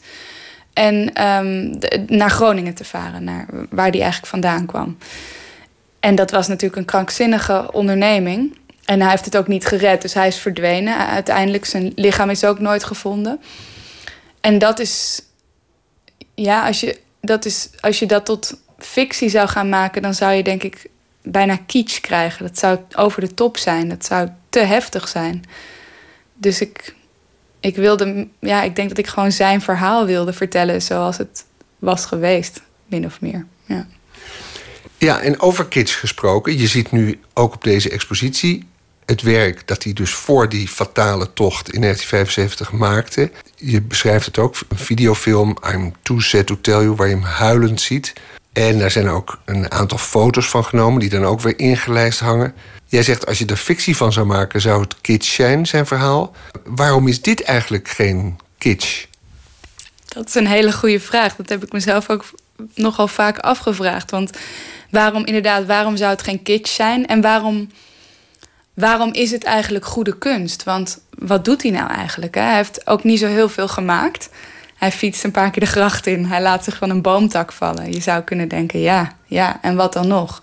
Hè? Ehm, maar ik denk uiteindelijk wat ik in hem meteen in hem zag en waarom het me zo trok, was een, een bepaald soort oprechtheid, of die nou echt was of niet. Maar op mij komt Basjan Ader als een volledig authentiek iemand over die echt uh, met hart en ziel eigenlijk zich in die kunstwerken stortte. En wat je in dat werk ziet, wat ik in dat werk misschien graag zie dan, is die bepaalde onvermijdelijkheid. Alsof die kunstwerken zich aandienen en, en hij moet wel of zo. En hij doet ook allerlei dingen waarin overgave, denk ik, centraal staat. En waar hij dus zichzelf in een situatie manoeuvreert waar die alleen maar één kant op kan gaan. Of, hè? Met natuurlijk die, dat, die zeetocht als het bijna zijn ultieme kunstwerk. En daar zijn we eigenlijk bij een belangrijk thema van je boek, de consequenties. Want daar is ook zoiets soortgelijks aan de hand. Ja, ja, ja die, nee, maar dat interesseert me ook. Uh, wat, is, wat, is, wat is die drang in mensen om, om, om, om zoiets, om iets te willen maken überhaupt? Maar om, om hun, hun leven daarvoor op het spel te zetten. In de meest uh, uiterste consequentie dan. Um, en wat mijn eigen kunstenares doet, is eigenlijk wat vergeleken bij wat Basjan Nader heeft gedaan, een soort slap aftreksel. Um, maar ja, dat, dat verhaal wat ik al zei, was eigenlijk te groot. Um, daar kom je niet mee weg. En toch wint je boek nu allerlei soorten prijzen en herdruk volgt op herdruk. Dus heb je ook eigenlijk aangetoond dat het kan, een boek schrijven over, over zoiets. Blijkbaar ja. Ja, ja, dat, is, ja al dat, dat is natuurlijk altijd een beetje een verrassing achteraf. En wat mensen daarin vinden. En je, je schrijft een boek, denk ik, in eerste instantie puur op je eigen obsessies en, en hang-ups. En waar je, waar je door gefascineerd bent. En je, je weet eigenlijk niet eens zo goed waar je, waar je nou precies door gefascineerd bent. En dat is natuurlijk ongelooflijk dat het dan navolging krijgt. En ik, ik, kan, ik kan me voorstellen dat ook zo iemand als Basjan Ader, als hij nu zou hebben geweten wat, een, wat voor een cultheld hij zou zijn geworden, dat hij daar misschien ook enigszins verbaasd uh, over was geweest.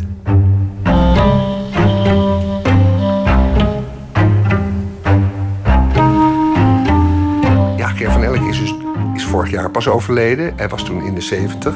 Hij heeft heel lang doorgewerkt. Is een van de meest internationaal vooraanstaande Nederlandse kunstenaars geworden. En je gaat onwillekeurig ook denken... wat zou er nou van Basjan Ader geworden zijn als ze door waren gegaan? Dat is ook de tragiek natuurlijk van die boottocht. Wat is het verschil tussen hun beiden? Oh, ik ben inderdaad geen expert. Maar wat ik zelf altijd wel uh, meteen een verschil vind... ook als je hier rondloopt in de galerie... is dat het werk van Ger van Elk is eigenlijk vele malen humoristischer... dan dat van Basjan Ader. Basjan Ader Basjan Ader is gewoon doordrenkt met ernst. En dat maakt het natuurlijk ook werk dat op de grens van kitsch uh, zit. Uh, en oh, je ziet die jongen en je, je, hè, je, je ziet die ernst en die pijn eigenlijk. Ja, misschien projecteer ik dit allemaal, maar dat zie ik. En Ger van Elk zie ik toch wel heel veel grapjes ook. Heel veel, uh, heel veel grappige, die, die iconische foto's die hier van hem ook hangen. Met zijn, dat, zijn, met een, dat hij daar zit met een plant naast zich. En dat dan op een gegeven moment zowel zijn kapsel als die plant precies in dezelfde vorm worden bijgeknipt. Ja, dat is grappig. En zo maakt Ger van Elk ja, misschien wel toegankelijker en een, grap, een grappiger werk. Al moet je het niet daartoe reduceren, denk ik. Maar wie weet Ja, je weet het niet. Het heeft ook niet zo heel veel zin. Maar ik denk natuurlijk, als mocht Basjan Ader die tocht hebben overleefd, dan had hij zich natuurlijk ook ontwikkeld op een bepaalde manier. En misschien was dat hele, hele heftige, dat hele ernstige, was misschien ook wel vervangen door iets anders al. Kun je dat natuurlijk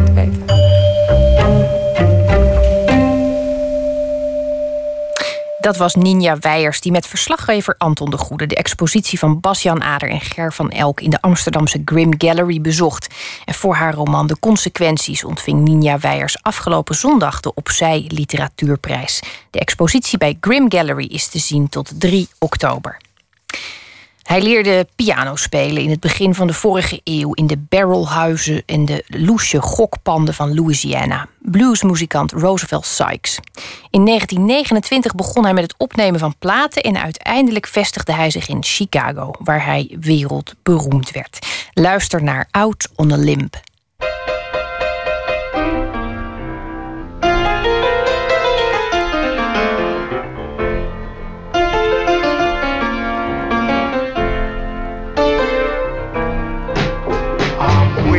Out on a limb. And I can't turn around.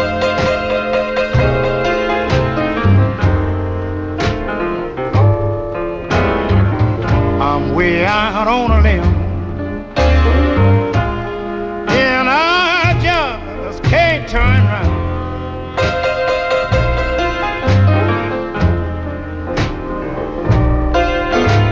She know it won't be long before I come tumbling down.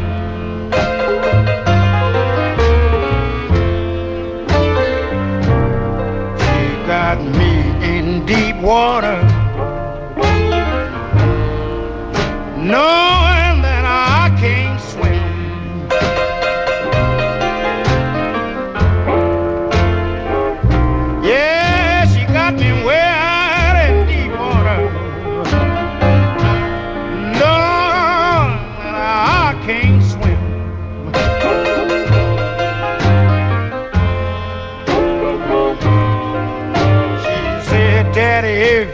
can't make it,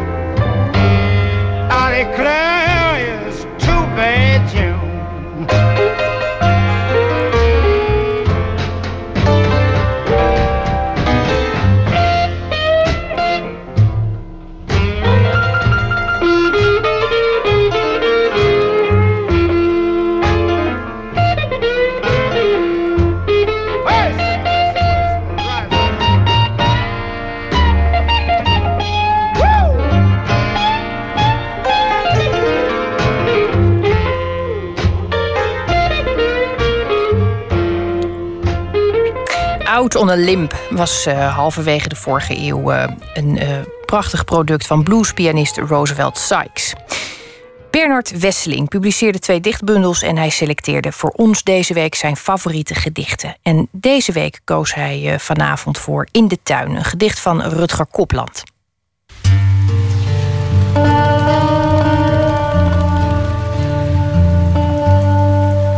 Dan nu, dames en heren, een gedicht van een man die, ik geloof twee jaar geleden of drie jaar geleden is overleden.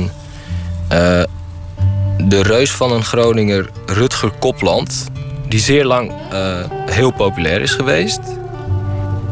Dat, is nu, dat succes is nu een beetje tanende, vrees ik.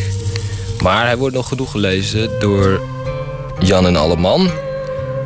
Het is weer, grappig genoeg, een gedicht dat gebruik maakt van een bepaalde graad van onmacht, onbeholpenheid om de boodschap, of gebrek aan boodschap misschien nog eerder, vertwijfeling goed uh, uh, uit te dragen.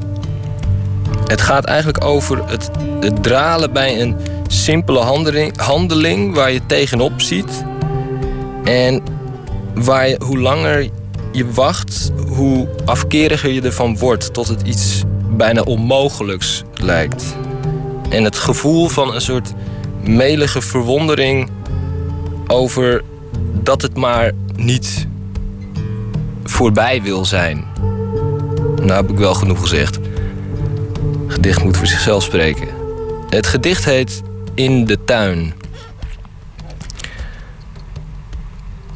Toen dat gat in de tuin was gegraven, die kat daar nog naast in het gras, maar de tijd stond niet stil.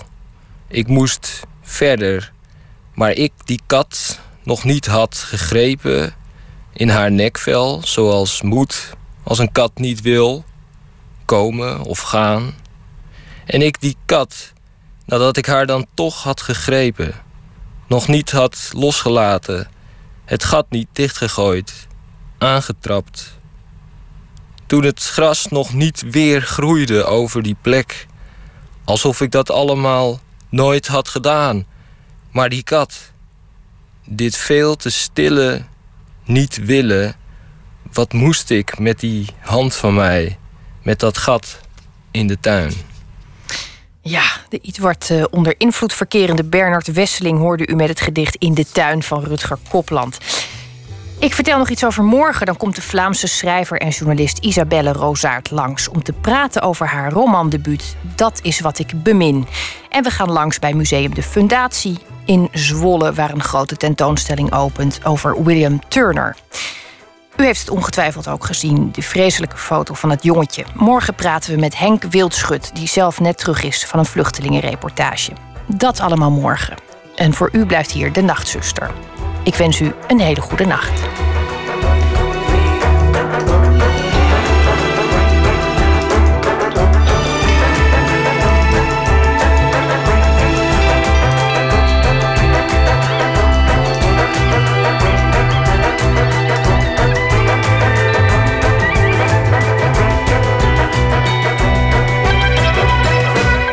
Op Radio 1, het nieuws van alle kanten.